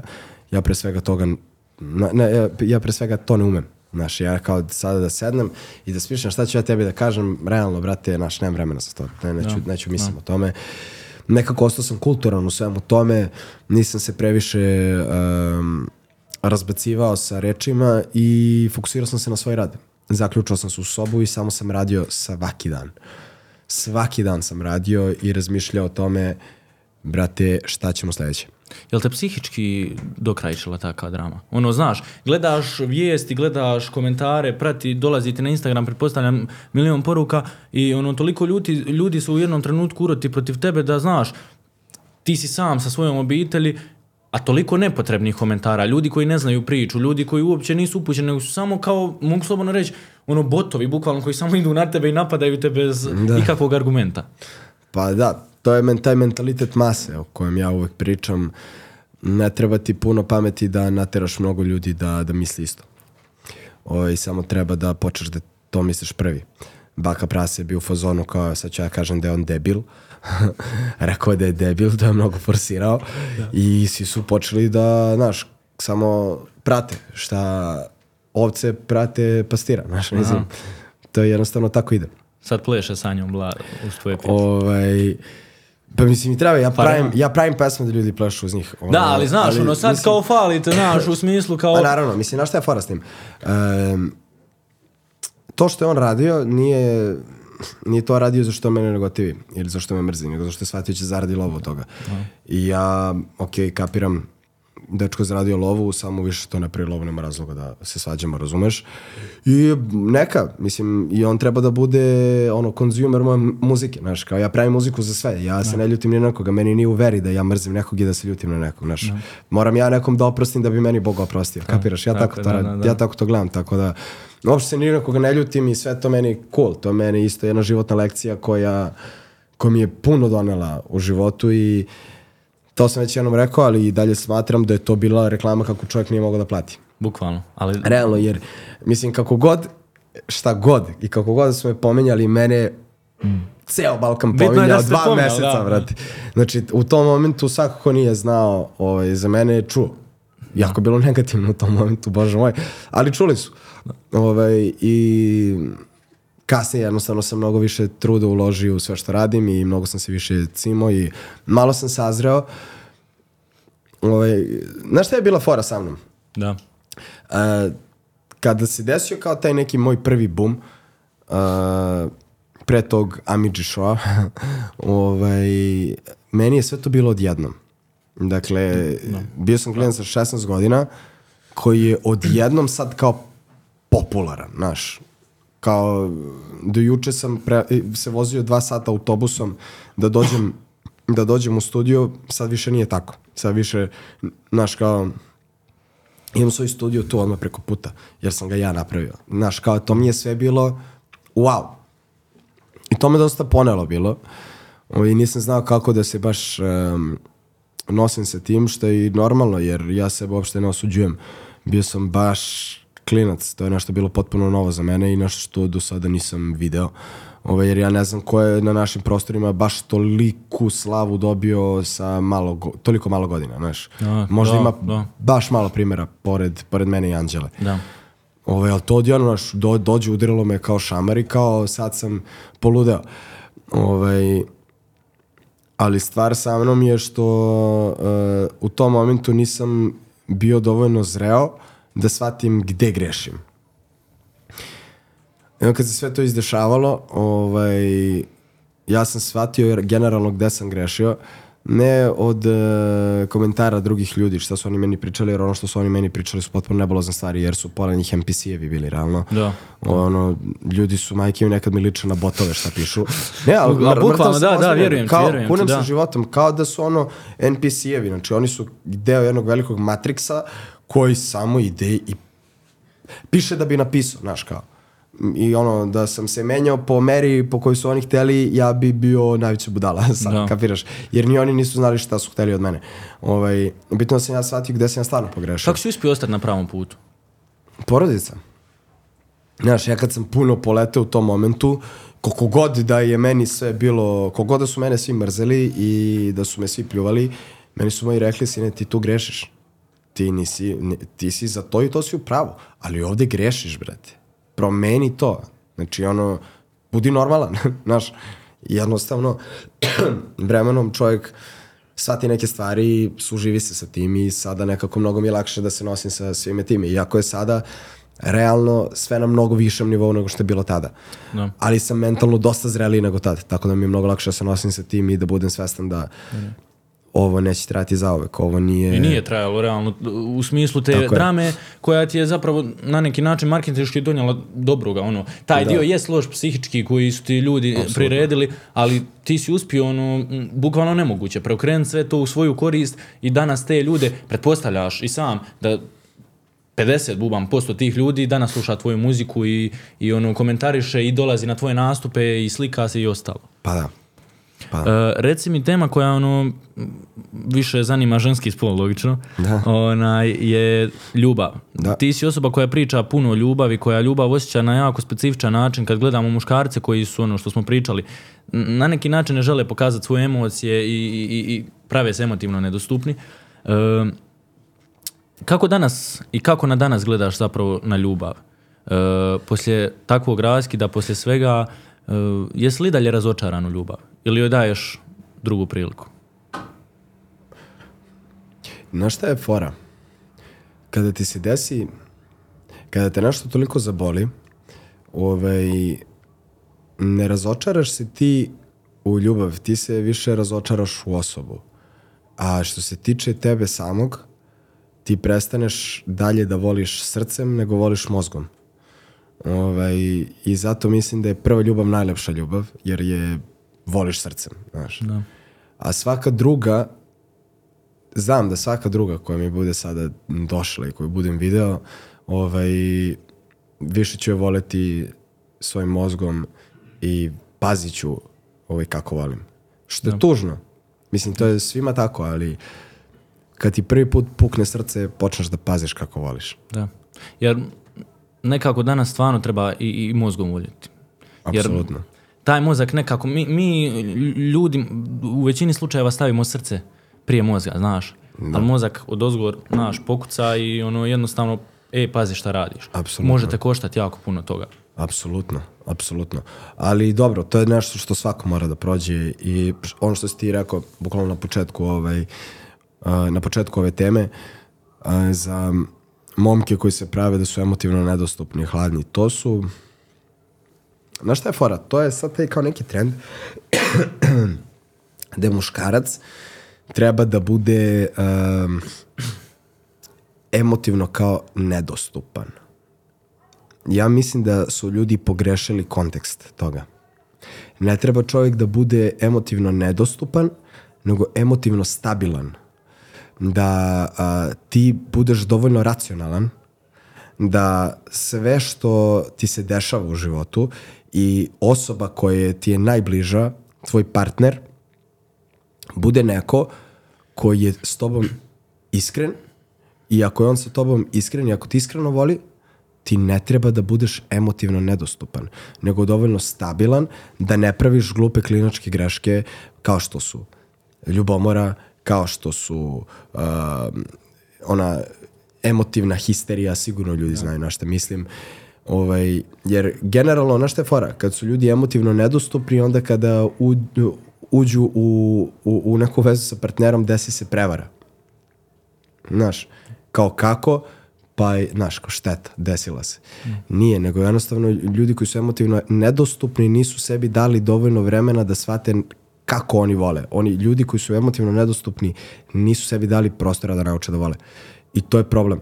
I zato se dešava taj ogroman stereotip o muškarcima kako smo mi stoka. Zato se desio taj veliki stereotip o devojkama kako su sve iste. Nijedan muškarac nije isti, nijedna devojka nije ista. Svako je individua za sebe i svako svako je na ovom svetu da bi bio voljen, samo na njima je odluka kako će ovaj, oni da budu kakvi će oni da budu po tom pitanju. Da, li će dozvoliti ljudima da priđu u lizu ili ne. Znaš, Da. a kad si emotivno stabilan, siguran si. Ehm, šta je za tebe danas idealna djevojka, cura? Kada bi morao ovako staviti ono, šta je za tebe danas idealno? Um, duhovita devojka. Iz razloga zašto duhovita devojka, brate? Jer duhovita devojka nikada ne može da te laže, jer ona, uh, jer lažovi generalno i ljudi koji su lažni uh, nemaju vremena da, da, da, se, da, budu duhoviti, nemaju vremena da se smeju, jednostavno nemaju um, nemaju načina kako da tebi ulepšaju dan. Ljudi koji, koji imaju dovoljno nekako duše da se smeju zajedno sa tobom, imaju mnogo veću tendenciju da budu iskreni. Tako da duhovite devojke koje ono stvarno umeju da te nasmeju i čija, i čija, i čije prisustvo ti prija, ovaj, su idealne devojke, znaš, kao, zamisli sada da imaš neku oluju iznad glave, imaš ono oblake, neke kumulonimbuse i zamisli da sada sretneš neku devojku koja, koja ima neko neko sunce, ne, ne, nešto što je prelepo, ne, ono kad je vidiš razvedri ti se sve. No. E to kad ti se razvedri, tad znaš da je to to, znaš. Ali ljudi imaju potrebu mnogo da žure. Tako. I onda kada mnogo žure, ovaj, ne stignu na vreme. E, ja imam osjećaj da danas ti kao poznata ličnost i e, o- po komentarima omiljeni neženja žena, onaj, ne možeš zapravo imati nikako ni ženskog prijatelja. Evo vidjeli smo situaciju sa Ginom. Onaj, nastoji psihaos. Znači, ono, Instagram eksplodirao, stranice eksplodirale, ja ne možeš vjerovati šta čitaš, znaš, od, od e, storija do ovoga, do onoga, ti se ne možeš obraniti od tisuću medija koji napadaju, znaš, ovdje Da. tisuću medija, ovdje jedan vojaž i žina nemoguće, znaš, da radim? ono, šta, šta da radiš, znaš, kako gledaš n- na ta današnja prijateljstva, možeš li ti uopće danas biti sa curom prijatelj nekog? Apsolutno. Apsolutno. Pa Vjeruješ u muško-ženska prijateljstva? Naravno. Ja imam puno drugarica s kojima nikada ništa ne bi volio da imam, samo mi prije njihovo društvo jer su ono naš gotivci. Jednostavno mislim da je stvar u um, samo spoznaji i samo kontroli. Jednostavno čovjek koji ne može da kontroliše svoje neke životinske nagone, on je društveno neprihvatljiv, brate, mislim, onda ti kao, onda ti je svaka devojka seksualni objekat, znaš, kao, on si nenormalan to, to je meni generalno bolesno, znaš, kao zamisli sada hodaš ulicom i imaš da vidiš deset različitih devojaka i baš sa svakom bi bio, brate, pa mislim, baš nisi normalan. Malo moraš se zapitaš o svojim standardima i moralnim ubeđenjima. Ovaj, a što se tiče muško-ženskih prijateljstva, to duboko verujem, jer ja znam da imam drugarice koje mene gledaju kao brate, ja njih bukvalno gledam kao sestre. Ovaj, to je jedna od njih, je, na primjer, Đina. Ovaj, samo stvar sa njom, e, zašto je sve to tako eksplodiralo, je zato što ja dugo se nisam pojavio nigde ni sa jednom ženskom osobom. Da, Bukvalno, ono, imao sam praktično celibat, što se kaže, medijski celibat ono godinu dana i kao sad odjednom uh, slika sa Đinom Đinović koja je znaš, kao tek sad izašla iz veze, pa to je kao neka teorija zavere. Ljudi vole da prave teorije zavere. Ljudima vole, vole da im bude zanimljivo, jer su dokoni. Ove, I onda su od toga napravili kao sada neku, neku bitnu temu, ali stvarno mm, nije, nije tako kako Aj ti pričaju. meni pojasni, ja sam vidio neki dan live na TikToku od Miloša gdje si rekao da imaš curu, Dim odnosno, curu, pa da, da. Jel Da. to medijski trik ili stvarno si Ne, se sad skrasio? stvarno, stvarno imam devojku. Ovaj, Eto vam žena gotovo. Da, da. ne, ne, stvarno imam devojku, ali to je to kao neka moja lična stvar, znaš. I da, i draže ti ja mislim da sad čuvaš to privatno, jel tako? Naravno, ne bi nikada volio išta da ode više javno. Prvo zbog mene, jer um, uh, hoće sad možda loše da zvuči, ali ja moram da budem dosta obazriv ko je sa mnom i zašto je sa mnom. Tako znaš. je. Pa to je istina, znaš, moraš gledati jednostavno, to je istina. Baviš se takvim životom gdje To je- jednostavno ne, danas ne znaš više ni ko ti je pravi prijatelj, a ne cura koju si ono upoznao, eto tako i krećeš s njom. Tako je, mislim, dokle god svoju privatnost držiš privatnom, bit ćeš srećan, znaš. Da. Jer ono, zato postoje ona izreka, u, u, ne, u, uvek sreći presudi neko treći, znaš. Tako.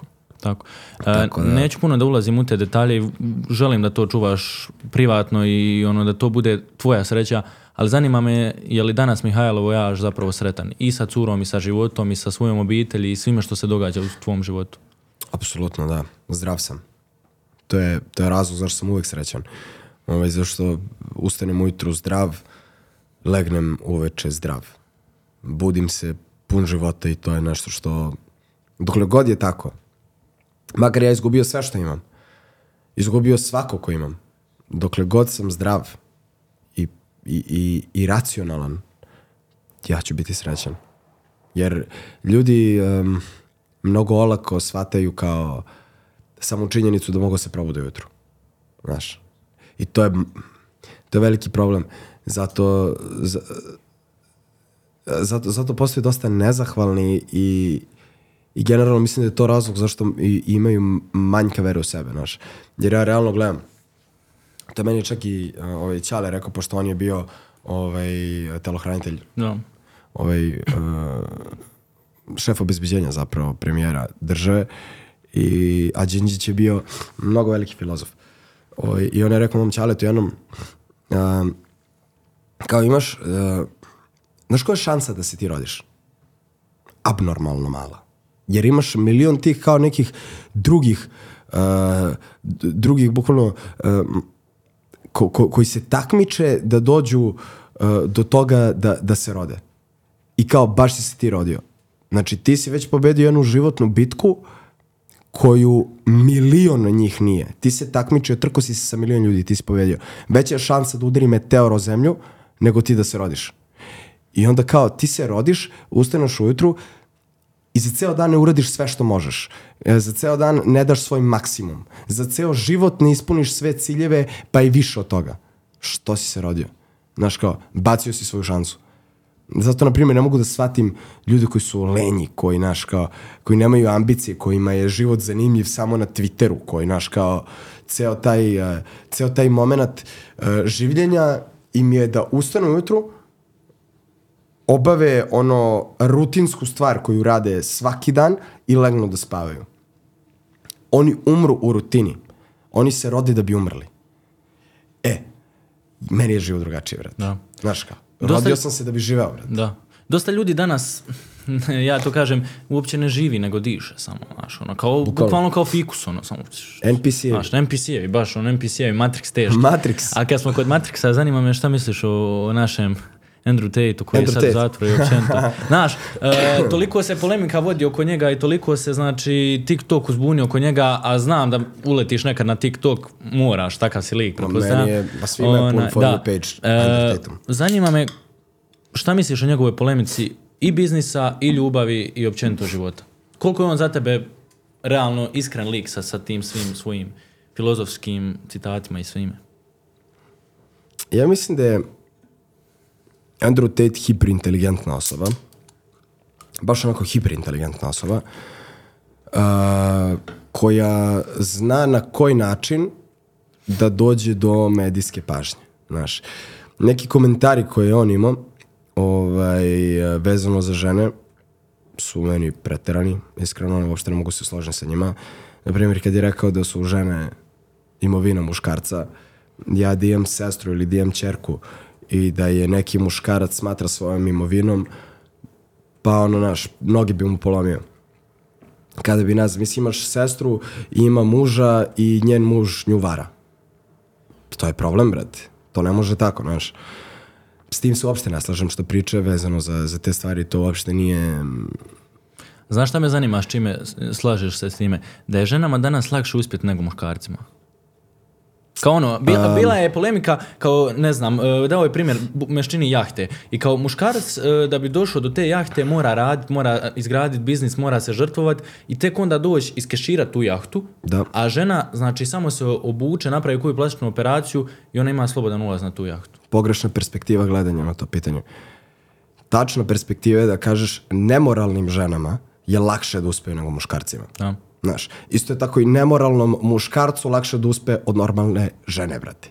Jer, ok, Isto ko što ona može da kupi silikone i da ode na tu jahtu i da zaradi milione zašto se slikala za OnlyFans, isto tako ja mogu, ne znam, da ono, prodajem kokain na tone i da trgujem ljudskim organima i kao kažem bogat sam. Si nisam. Budala sam i ja, budala i ona. Ali kada realno gledamo o tome da... Um, Znaš, sa čim se slažem, ovaj, uh, što on govori, o tom postojanju samog Matrixa i o tome da uh, ljudi koji se nalaze u tom nekom ekonomskom sistemu, koji su glavni u njemu, koji ga drže, koji su tu mnogo duže, to su neke familije, Boga pite, koje su mnogo duže tu ovaj, nego što smo mi tu, ovaj, definitivno sam siguran da programiraju uh, društveno raspoloženje kako je njima, kako njima odgovara i kako njihovim uh, um, kako njihovim financijama odgovaraju. Da. Ovaj, dakle, s tim se apsolutno slažem i, i mislim da je apsolutno realno ono što priča o porobljavanju, da je 90% ljudi ovaj, na planeti da su to robovi, ovaj, robovi sistema, da toga nisu ni svesni. Mislim da je apsolutno u pravu kada kaže da mnogo ljudi ovaj, um, bukvalno živi ispranim mozgom, uh, što je realno, to je ono što smo malo pre tija komentarisali da. NPC-evi. Da. Znači, ljudi se rode da bi disali. To su ljudi koje ti aktiviraš na dugme. To su ekstremisti. To nije da. normalno. Razumeš? To, to, to. Istina. Znači, to je stvarno, postoji neka, ono, nepoznata sila koja funkcioniše onako da postavi karte na, na stolu da njoj odgovaraju, kapiraš? I definitivno je da se desi neka anomalija u tom Matrixu mm. i da, da neko shvati kako funkcioniše no. Da. čitav bankovni sistem i kako funkcioniše svet i uspe nešto zapravo da uradi van njega. Ali na šta je fora sa Andrew Tatum? Da. Ovaj, taj deo ekonomske zavisnosti i, i, i ropstva, apsolutno se slažem, uh, Uh, ali mislim da one momente gde priča o ženama i to, mislim da on to koristi samo da bi se probio. Da. Ovaj, mislim da je to pametno iskoristio u smislu da je znao na šta će da se kao većina sveta upali, jer neće ljudi da se upali kada on kaže ti si zarobljen, zato što ovaj, e, ne razumeš da, da radiš da bi te drugi pljačkali, nego reći ću sada da, znaš, nešto diskutabilno, tipa da je to ono što smo ti ja malo da, rekli. Da su da žene žena, takve i takve, da su, da, da su žene ovo, da. Takve, da. I onda zapravo Jer će se ukrcat na to. znao šta će ljudi da komentarišu, znao zašto će se svađati. Da. Kapiraš? Hype. A, a, da li misliš i vjeruješ u tu njegovu teoriju koju kaže da zapravo stvarno i sjene nas neko kontroliše? Znaš, ta, ta fora Matrixa u smislu, kao uh, on je spominjao u, u tom predzadnjem ili zadnjem intervju prije što će zapravo se dogoditi ono da ode u zatvor, ne znam jesi ispratio, da, uh, da jednostavno on je pričao neke stvari koje drugi nisu smjeli i za koje su drugi neki ljudi gubili glave. Znaš, i kao pričao o tome da je imao trenutak kada može prodati dušu đavolu da. i biti kontrolisan od tih od sekti Matrixa, i, da, da, Matrixa, ili nastaviti ovo radi što radi i onda doći do toga. Da, da danas bude zapravo zatvoren. Pa, slažem se. Slažem se da apsolutno postoji ta neka uh, ta neka skupina ekstremnih moćnika koji, koji kontrolišu sve, to je definitivno. Ovaj, to vidimo u svakodnevnom životu, to vidimo ovaj, kada ustanemo ujutru upalimo Instagram, to vidimo na televiziji, to vidimo na Twitteru, to vidimo svuda. Ovaj, um, na šta je fora? Na šta mislim da je najveći problem čovečanstva danas? Najveća, na, najveći problem čovečanstva je zabluda da sloboda govora postoji jer sloboda govora nigde ne postoji zapravo. Znaš. Jer uh, da postoji sloboda govora, onda bi svi slobodno mislili. Znaš, ti ovde se bojiš nešto da misliš. To je problem. Ti ako drugačije misliš od drugih, ti si problem. A ono što misliš, ono što pomisliš, to ćeš da kažeš. Ono što ka, znači, to je ona, ona, ona hronologija. Dakle, ono što misliš, kažeš, ono što kažeš, urediš. Razumeš? Dakle, ja mislim da je ta, čitav taj kao Matrix došao do momenta da zapravo ti kontroliše misli. Da se ti bojiš nešto da, da pomisliš. Znaš, ovaj, naterao je ljude da ne misle o svojim svakodnevnim problemima i o tome kako da zapravo rade na sebi. Nego im je uvaljao neki moment da, naš, kao, brinu o nekim Nebitnim stvarima stvarima, i neke pokrete koji su stvarno suštinski ekstremno važni za svet, tipa feminizam. On je mnogo važan. na- Kako gledaš na njega uopće? feminizam kao pokret je mnogo važan, brate. Razumeš? Znači, mnogo je važan, ali problem sa tim je što je otišao u neki radikalan smer, barem onaj feminizam koji je najkomercijalniji, onaj koji se plasira. Mislim, kao, znaš što iskreno smatram? Pre svega, ja imam ono, osoba koja najviše volim na svetu je moja majka i to svi ljudi znaju, ja bi imam abnormalno poštovanje za, za žene jer je mene bukvalno moja majka podigla, tako da mislim da su žene sve moguće, ali da me ubediš da sada da, da, da je prava borba za feminizam to da a, da žene treba da, mislim, kao idu gole ulicom i da, da ne znam, da se svađaju oko toga da li žene treba da imaju dlake na rukama, a ne da, poma, da, da pomažu ženama u Afganistanu koje sada vuku po podu i pucaju im u glavu bez razloga. Da. Gde se boriš, druže? Tvoja borba nije tu. Znaš kao? Mislim, to je kao da, da ti neko da pušku i kaže ti, ok, idi bori se, brate, pušku, sad malo radikalno, ali kao evo ti oružje i ti imaš sad oružje s kojim možda se boriš za prava. I ti odeš i okreneš, brate, leđa svom neprijatelju i pucaš u zid. To je bukvalno to.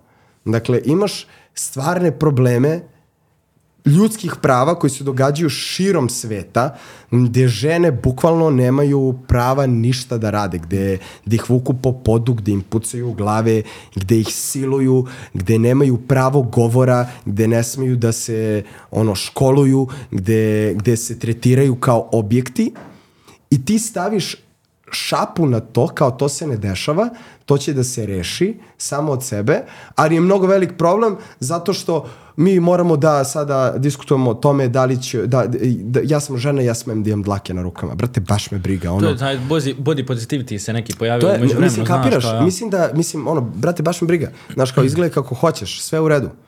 Samo daj, ako se već, znaš, uh, oglašavaš kao neki velik borac za prava, bori se, brate, za prava na pravo mesto. Mene, na primjer, nije bilo normalno ovo sad što se dog... nedavno, koliko ima, par mjeseci da se dogodilo sa ono, e, da je pušten Prvo je završio na televiziju, ono, frekvencija, tu nacionalna, e, onaj, luđak, e, što je pušten na slobodu bio, što je bukvalno priču u eteru kao ono, e, ja da nemam tu kamermana kao ja bi te silovo, znaš. I onda E, čovjek hoda, to. hoda čovjek po Beogradu, Zamisli to.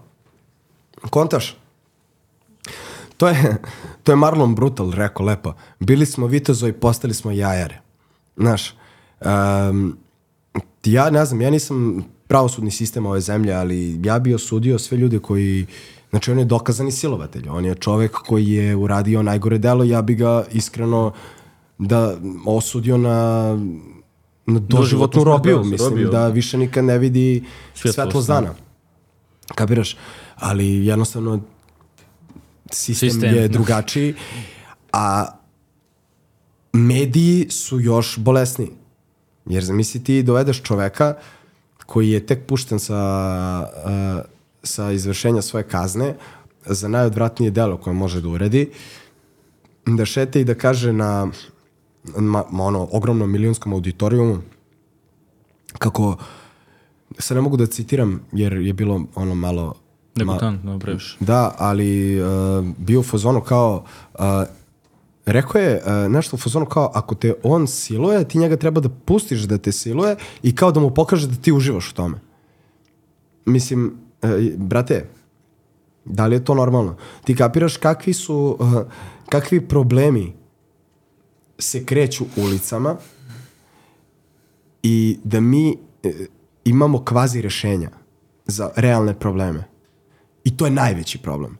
Jer ono što mi zapravo nazivamo rešenjem je kvazi rešenje. Tipa, ono, uh, ovi što treba da se bore za ljudska prava, ne bore se na pravo mesto Za sve se ljudska bore, prava. samo ne za ljudska Ne mišljenja. bore se na pravo mesto za ljudska prava. Uh, ovi, ove muškarčine što se udaraju u grudi kako kako ne znam uh, Imaš primjer kako je onaj u, u, bukvalno udarao svoju ženu i dijete u stomaku koje je trudno. I, I šta je problem? To što smo pričali o sistemu. Problem je to što je to, taj neko, tatin sin, razumiješ? I koji je, niti je iza šta odgovarao, niti je iza šta e, osuđen. Jednostavno, ono, kad vidiš tako nešto, ja se razočaram u, ne ne u Srbiju, ne u Bosnu, ne u Hrvatsku, nego općenito čita Balkan, ono, To je bolesno. naciju, znaš. To je bolesno. Tako da, mi zapravo, e, a to je ta socijalna empatija koju, koju mi nemamo. Kontaš, mi nemamo nikakvu socijalnu empatiju. Mi ne verujemo jedni drugima, ne volimo jedni druge, ne zanima nas ko šta radi. Ranije, brate, ono, ja kad sam bio klinac, ja ako napravim neki džumbus u kraju, pa brate, komšija će moj reći mami i tati šta sam uradio, razumiješ se bre, bojim komšije, brate. Znaš, ta, tako si i ti rastao, ono, mislim, ali šta sad ti da radiš? Ne, nemaš, nemaš nikakvo rešenje, ljudi ne poznaju jedni druge.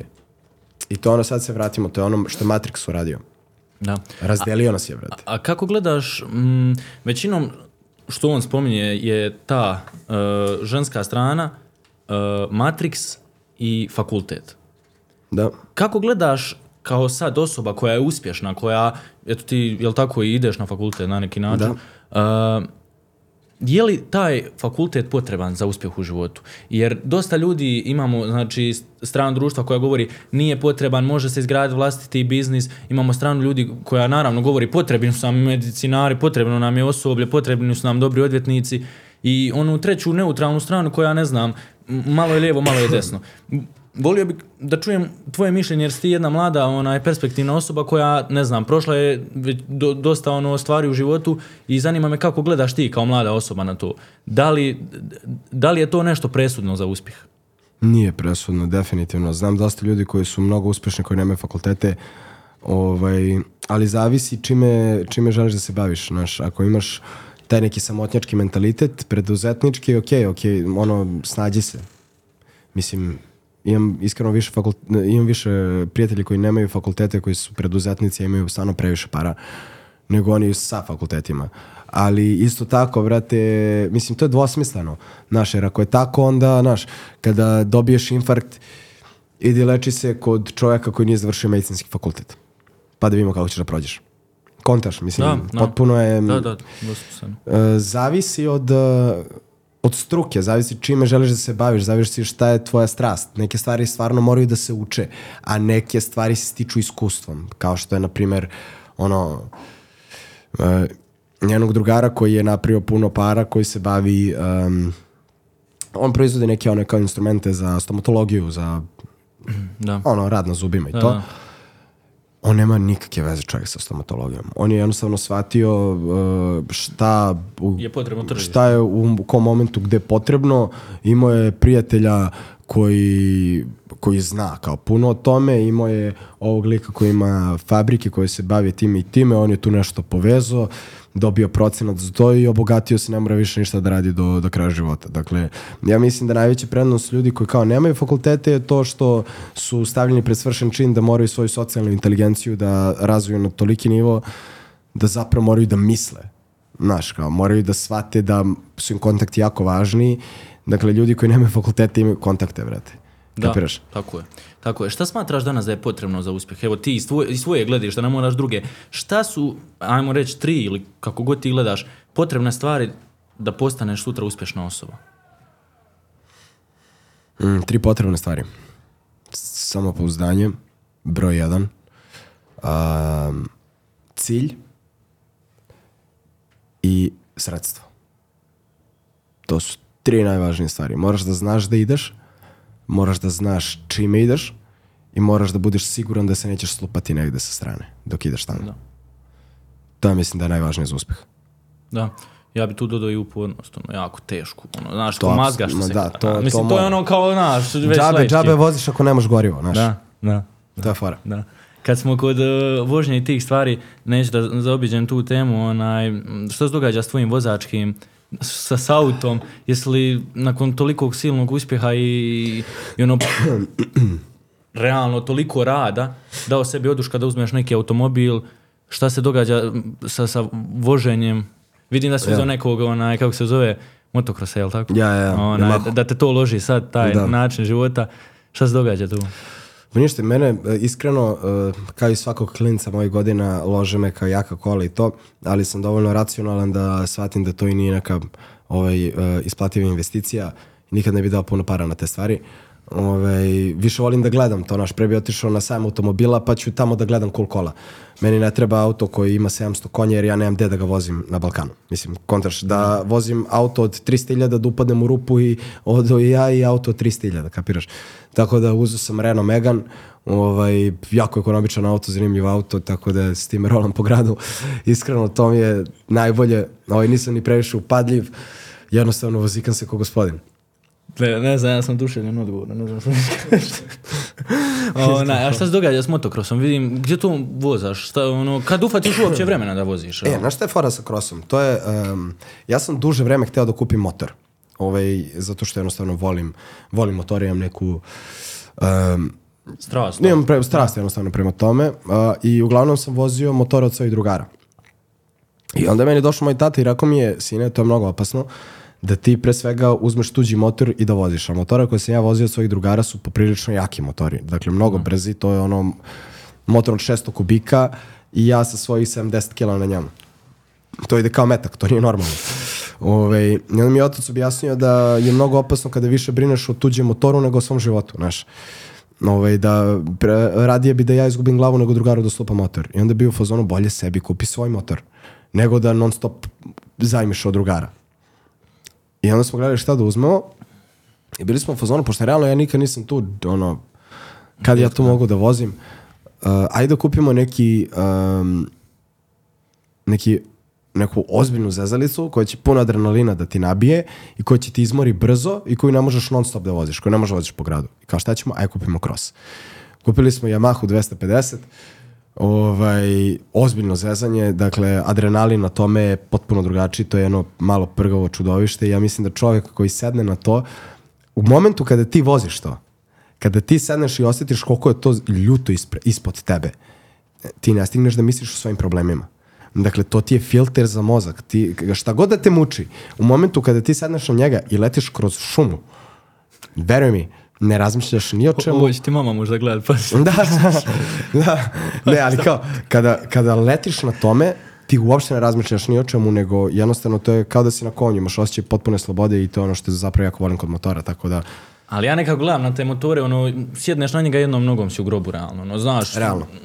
Ne, ne- znam, ni- nisam, ja pričam sad ovde za Mostar i Bosnu i Hercegovinu, nisam ja pouzdan za ove puteve naše, ono, rupe, Ja. rupe, ne znam kako je tamo stanje, ali ono, ba, baš moraš imati odvojeno nešto negdje da ti možeš izaći s time, jer mo, sve trenutak, znaš, tebi, ne znam, da ti, da prst, ono, jedan dan slomiješ, ne daj Bože, ono, to je 10-15 dana odmaranja, ležanja, ne Ja. možeš ovo, ne možeš ono, Ja. tako znaš, tebi je zdravlje, ono, sve pr prvenstveno, znaš.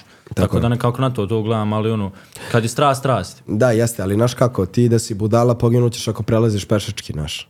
Mislim, uh, voziš motor sa dosta pažnje i paziš da se ne povrediš. Ako vidiš da je neki teren gde ne možeš da divljaš, nećeš divljati, nego ćeš polako jednostavno da prođeš tu.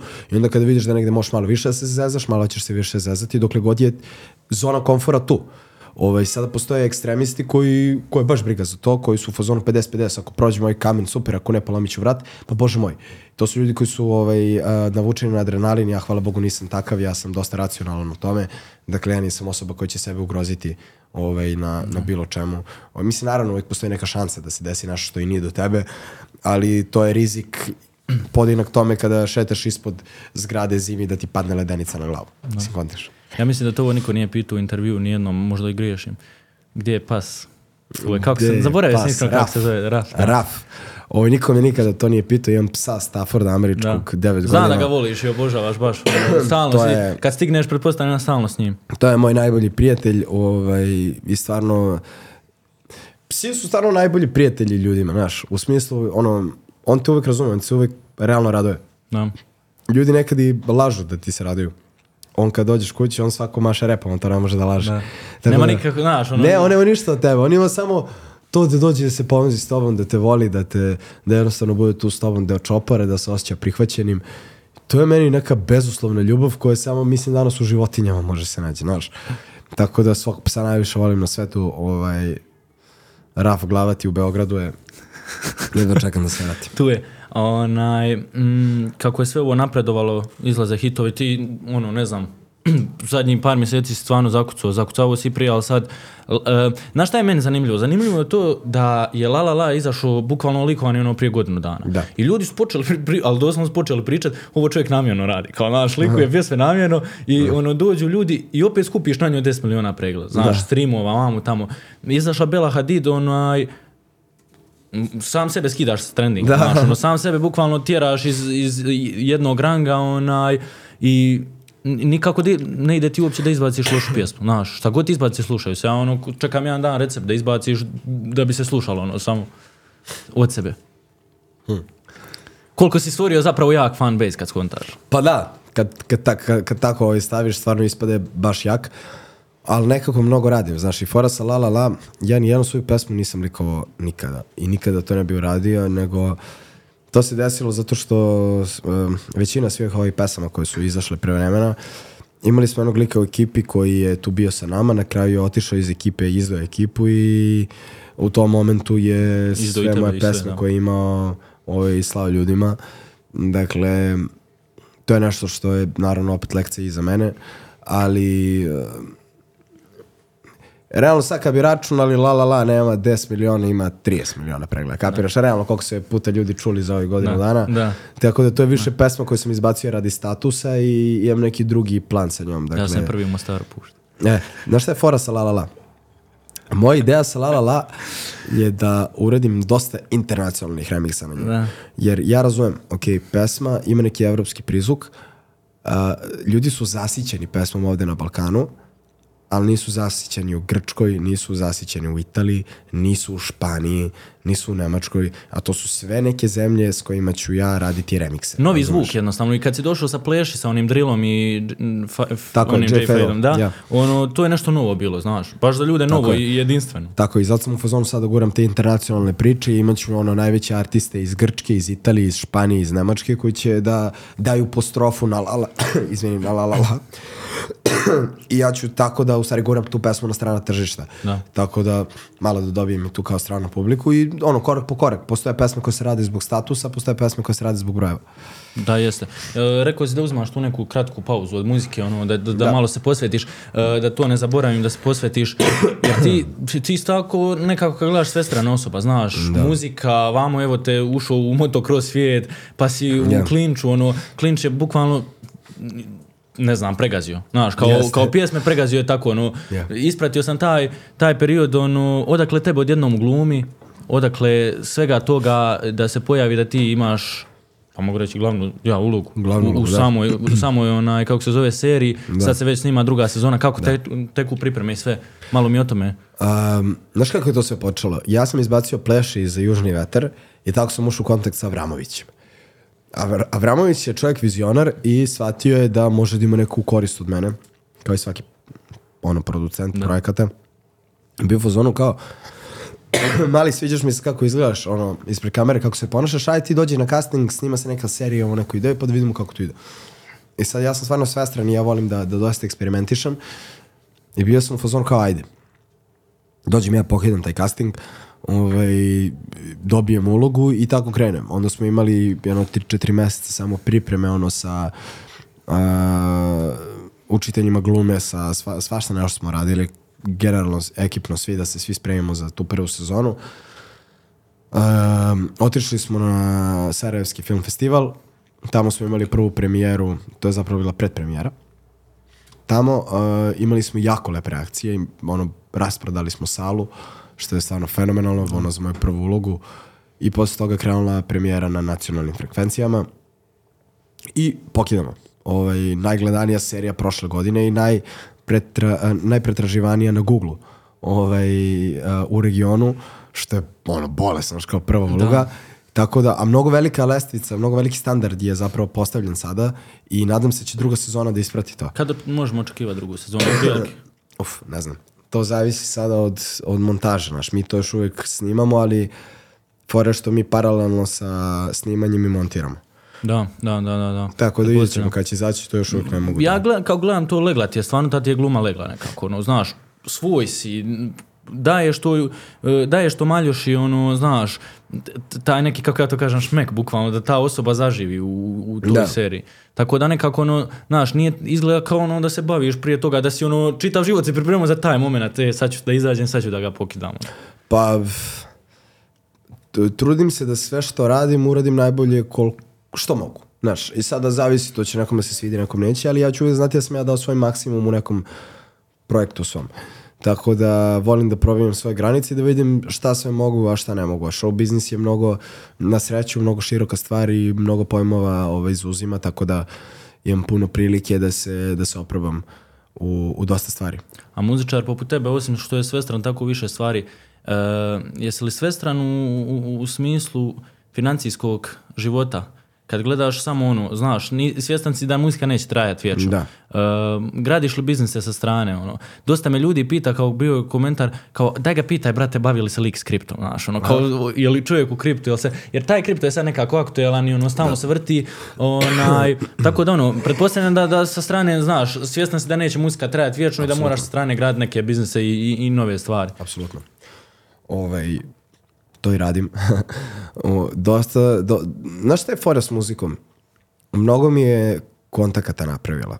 Da. I mnogo sam ljudi upoznao iz raznih sfera života i na svu sreću imam dosta prilika sada što i svojim kapitalom, što i svojim kontaktima da, da započnem dosta nekih novih biznisa što sad i radim. Što se tiče kripta, imam dva drugara koji su stvarno ozbiljni u tome, tako da em, dosta sam radio svoje istraživanja pre nego što... Da si ušao, da.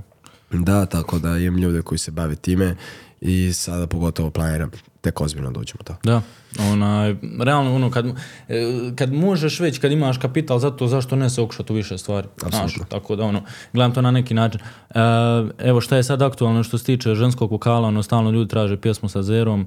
Zera isto stvarno pok- Ubija. ubija, cura stvarno ubija. Zerka, onaj. zverka. E, napunila je ovdje pun klub gdje ti večeras pjevaš onaj, tako da ono stvarno, stvarno ubija sa pjesmom. Možemo očekivati neki duet sa ženskim vokalom, ali ono, znaš, poslije Lene da ga baš, Ja, ili ja. balada možda. Pa Ne znam koliko bi radio više balade. Možda bi radio neku ljubavnu pesmu, ne mora bude balada. A što se tiče Zere, definitivno bi radio sa njom. Ona je meni bukvalno gledam kao malu sestru. Ovaj, mnogo je gotivim. Tako da, da, ona je mnogo talentovana devojka i mislim da ima preozbiljan potencijal. Jer ona nemački priča bukvalno bolje nego srpski. A na Balkanu je mnogo poznata. Da. Zamisli šta bi mogla da uradi preko. Tako da imam neku mnogo ludu ideju za nju i mislim da će dosta da se isplati. Zera Go International. Zera going Za international. par dana na storiju, znaš. Kao, Zera da, going da, da. international. Da. Si- Zasigurno da će ona još izgraditi karijeru. Ja, vam ga, ja garantujem to. Da, ta, a, gledaj, ne znam št- šta da ti kažem, cijela generacija Z kad gledaš, ono sad sve ukupno, eto tu i Popova probija sa Heni, sa m, Ja. ide s hitovima, tako da ono, Relja je ušao na istu tu U mašinu. mislim, naravno, on je bio tu, ali Svi ušao je samo u mašinu, mašinu. znaš, ušao je sad s curom u mašinu, tako da ono, Coca-Cola, Vrti se, onaj, sve se to vrti kad gledaš realno što se tiče generacije Z. Baš cjelokupna ta obitelj i sve što ste tu napravili je realno kad gledaš digla muzičku scenu na Balkanu na jako, jako velik nivo. I zadala jako velike standarde. Jeste. Ono, Jeste. pretpostavljam da si ponosan na sve njih cjelokupno i ono, i on, naravno i on na tebe, jer vi ono ne gledate se kao kolege, nego kao obitelj jedna kad Ja, gledaš. ja, ja. Pa mnogo mi je drago zašto znaš to sve ljudi sa kojima sam ja počinjao i sa kojima ono, delili smo iste snove mnogo pre četiri godine, znaš. I svi smo mislili da će ovo ovako danas da bude. I ovo jeste ovako danas, tako da mnogo mi je drago da vidim i njih da napreduju jer su to jako talentovani ljudi. To su ljudi koji su hiperambiciozni isto kao i ja i koji um, dele slične ciljeve kao ja, tako da mnogo mi je drago što su oni tu gde jesu. Vjerujem, vjerujem. Uh, reci mi pred kraj, koliko te leže ovako ovi dugi razgovori, podcasti? Voliš li općenito to?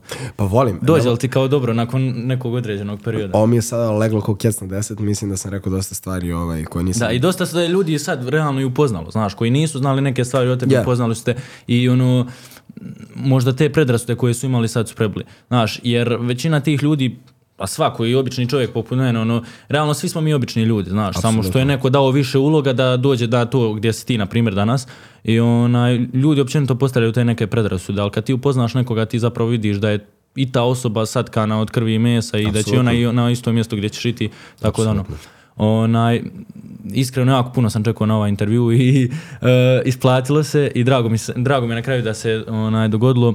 Hvala čitavoj ekipi za kamere koji ima, pff, ne mogu brojat. Koliko. Hvala onaj, tvom tati, braći i, i Jovevu i onome, kako se zove, Nermin. Dači i a, ono mene su, ne znam više koga da Svima. nabrojim, Saši, ne znam više koga da nabrojim Ima i svima ljudi. koji, su, svima koji su učestvovali u ovome jer stvarno, znaš, a, toliko se čeka ovaj podcast, toliko se čekala ova epizoda da, da, da ti ne, ne mogu ti opisati, znaš, na taj način. Tako da ono, isto ko što ti imao neke ono, stepence u, u svojoj karijeri, ovo je jedna bila jako velika stepenca za mene, tako da eto, kad ti gledaš, znaš, danas je neko ponosan zato što je napravio s tobom podcast, zamisli to, na, Brate. na, na koji si nivo života, ono, kao došao, kao neko je Da, da, ponosan da, zato da, što je da. napravio podcast s tobom.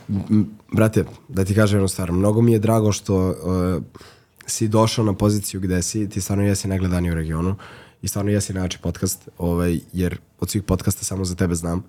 Ovaj, tako da, tebra, svaka ti čast, nadam se da ćeš da, da kidaš još više i na samom početku ovog podcasta si bio u fazonu kao da li će ovo da ti bude kraj ili idemo dalje neki cilj. Mislim da treba sebi da zadaš neki abnormalno visok cilj, da ugostiš nekoga koji je planetarna zvezda, ovaj, jer možda i da odeš jedan stepen manje od planetarne zvezde pa si mnogo uspeo, brate, znaš.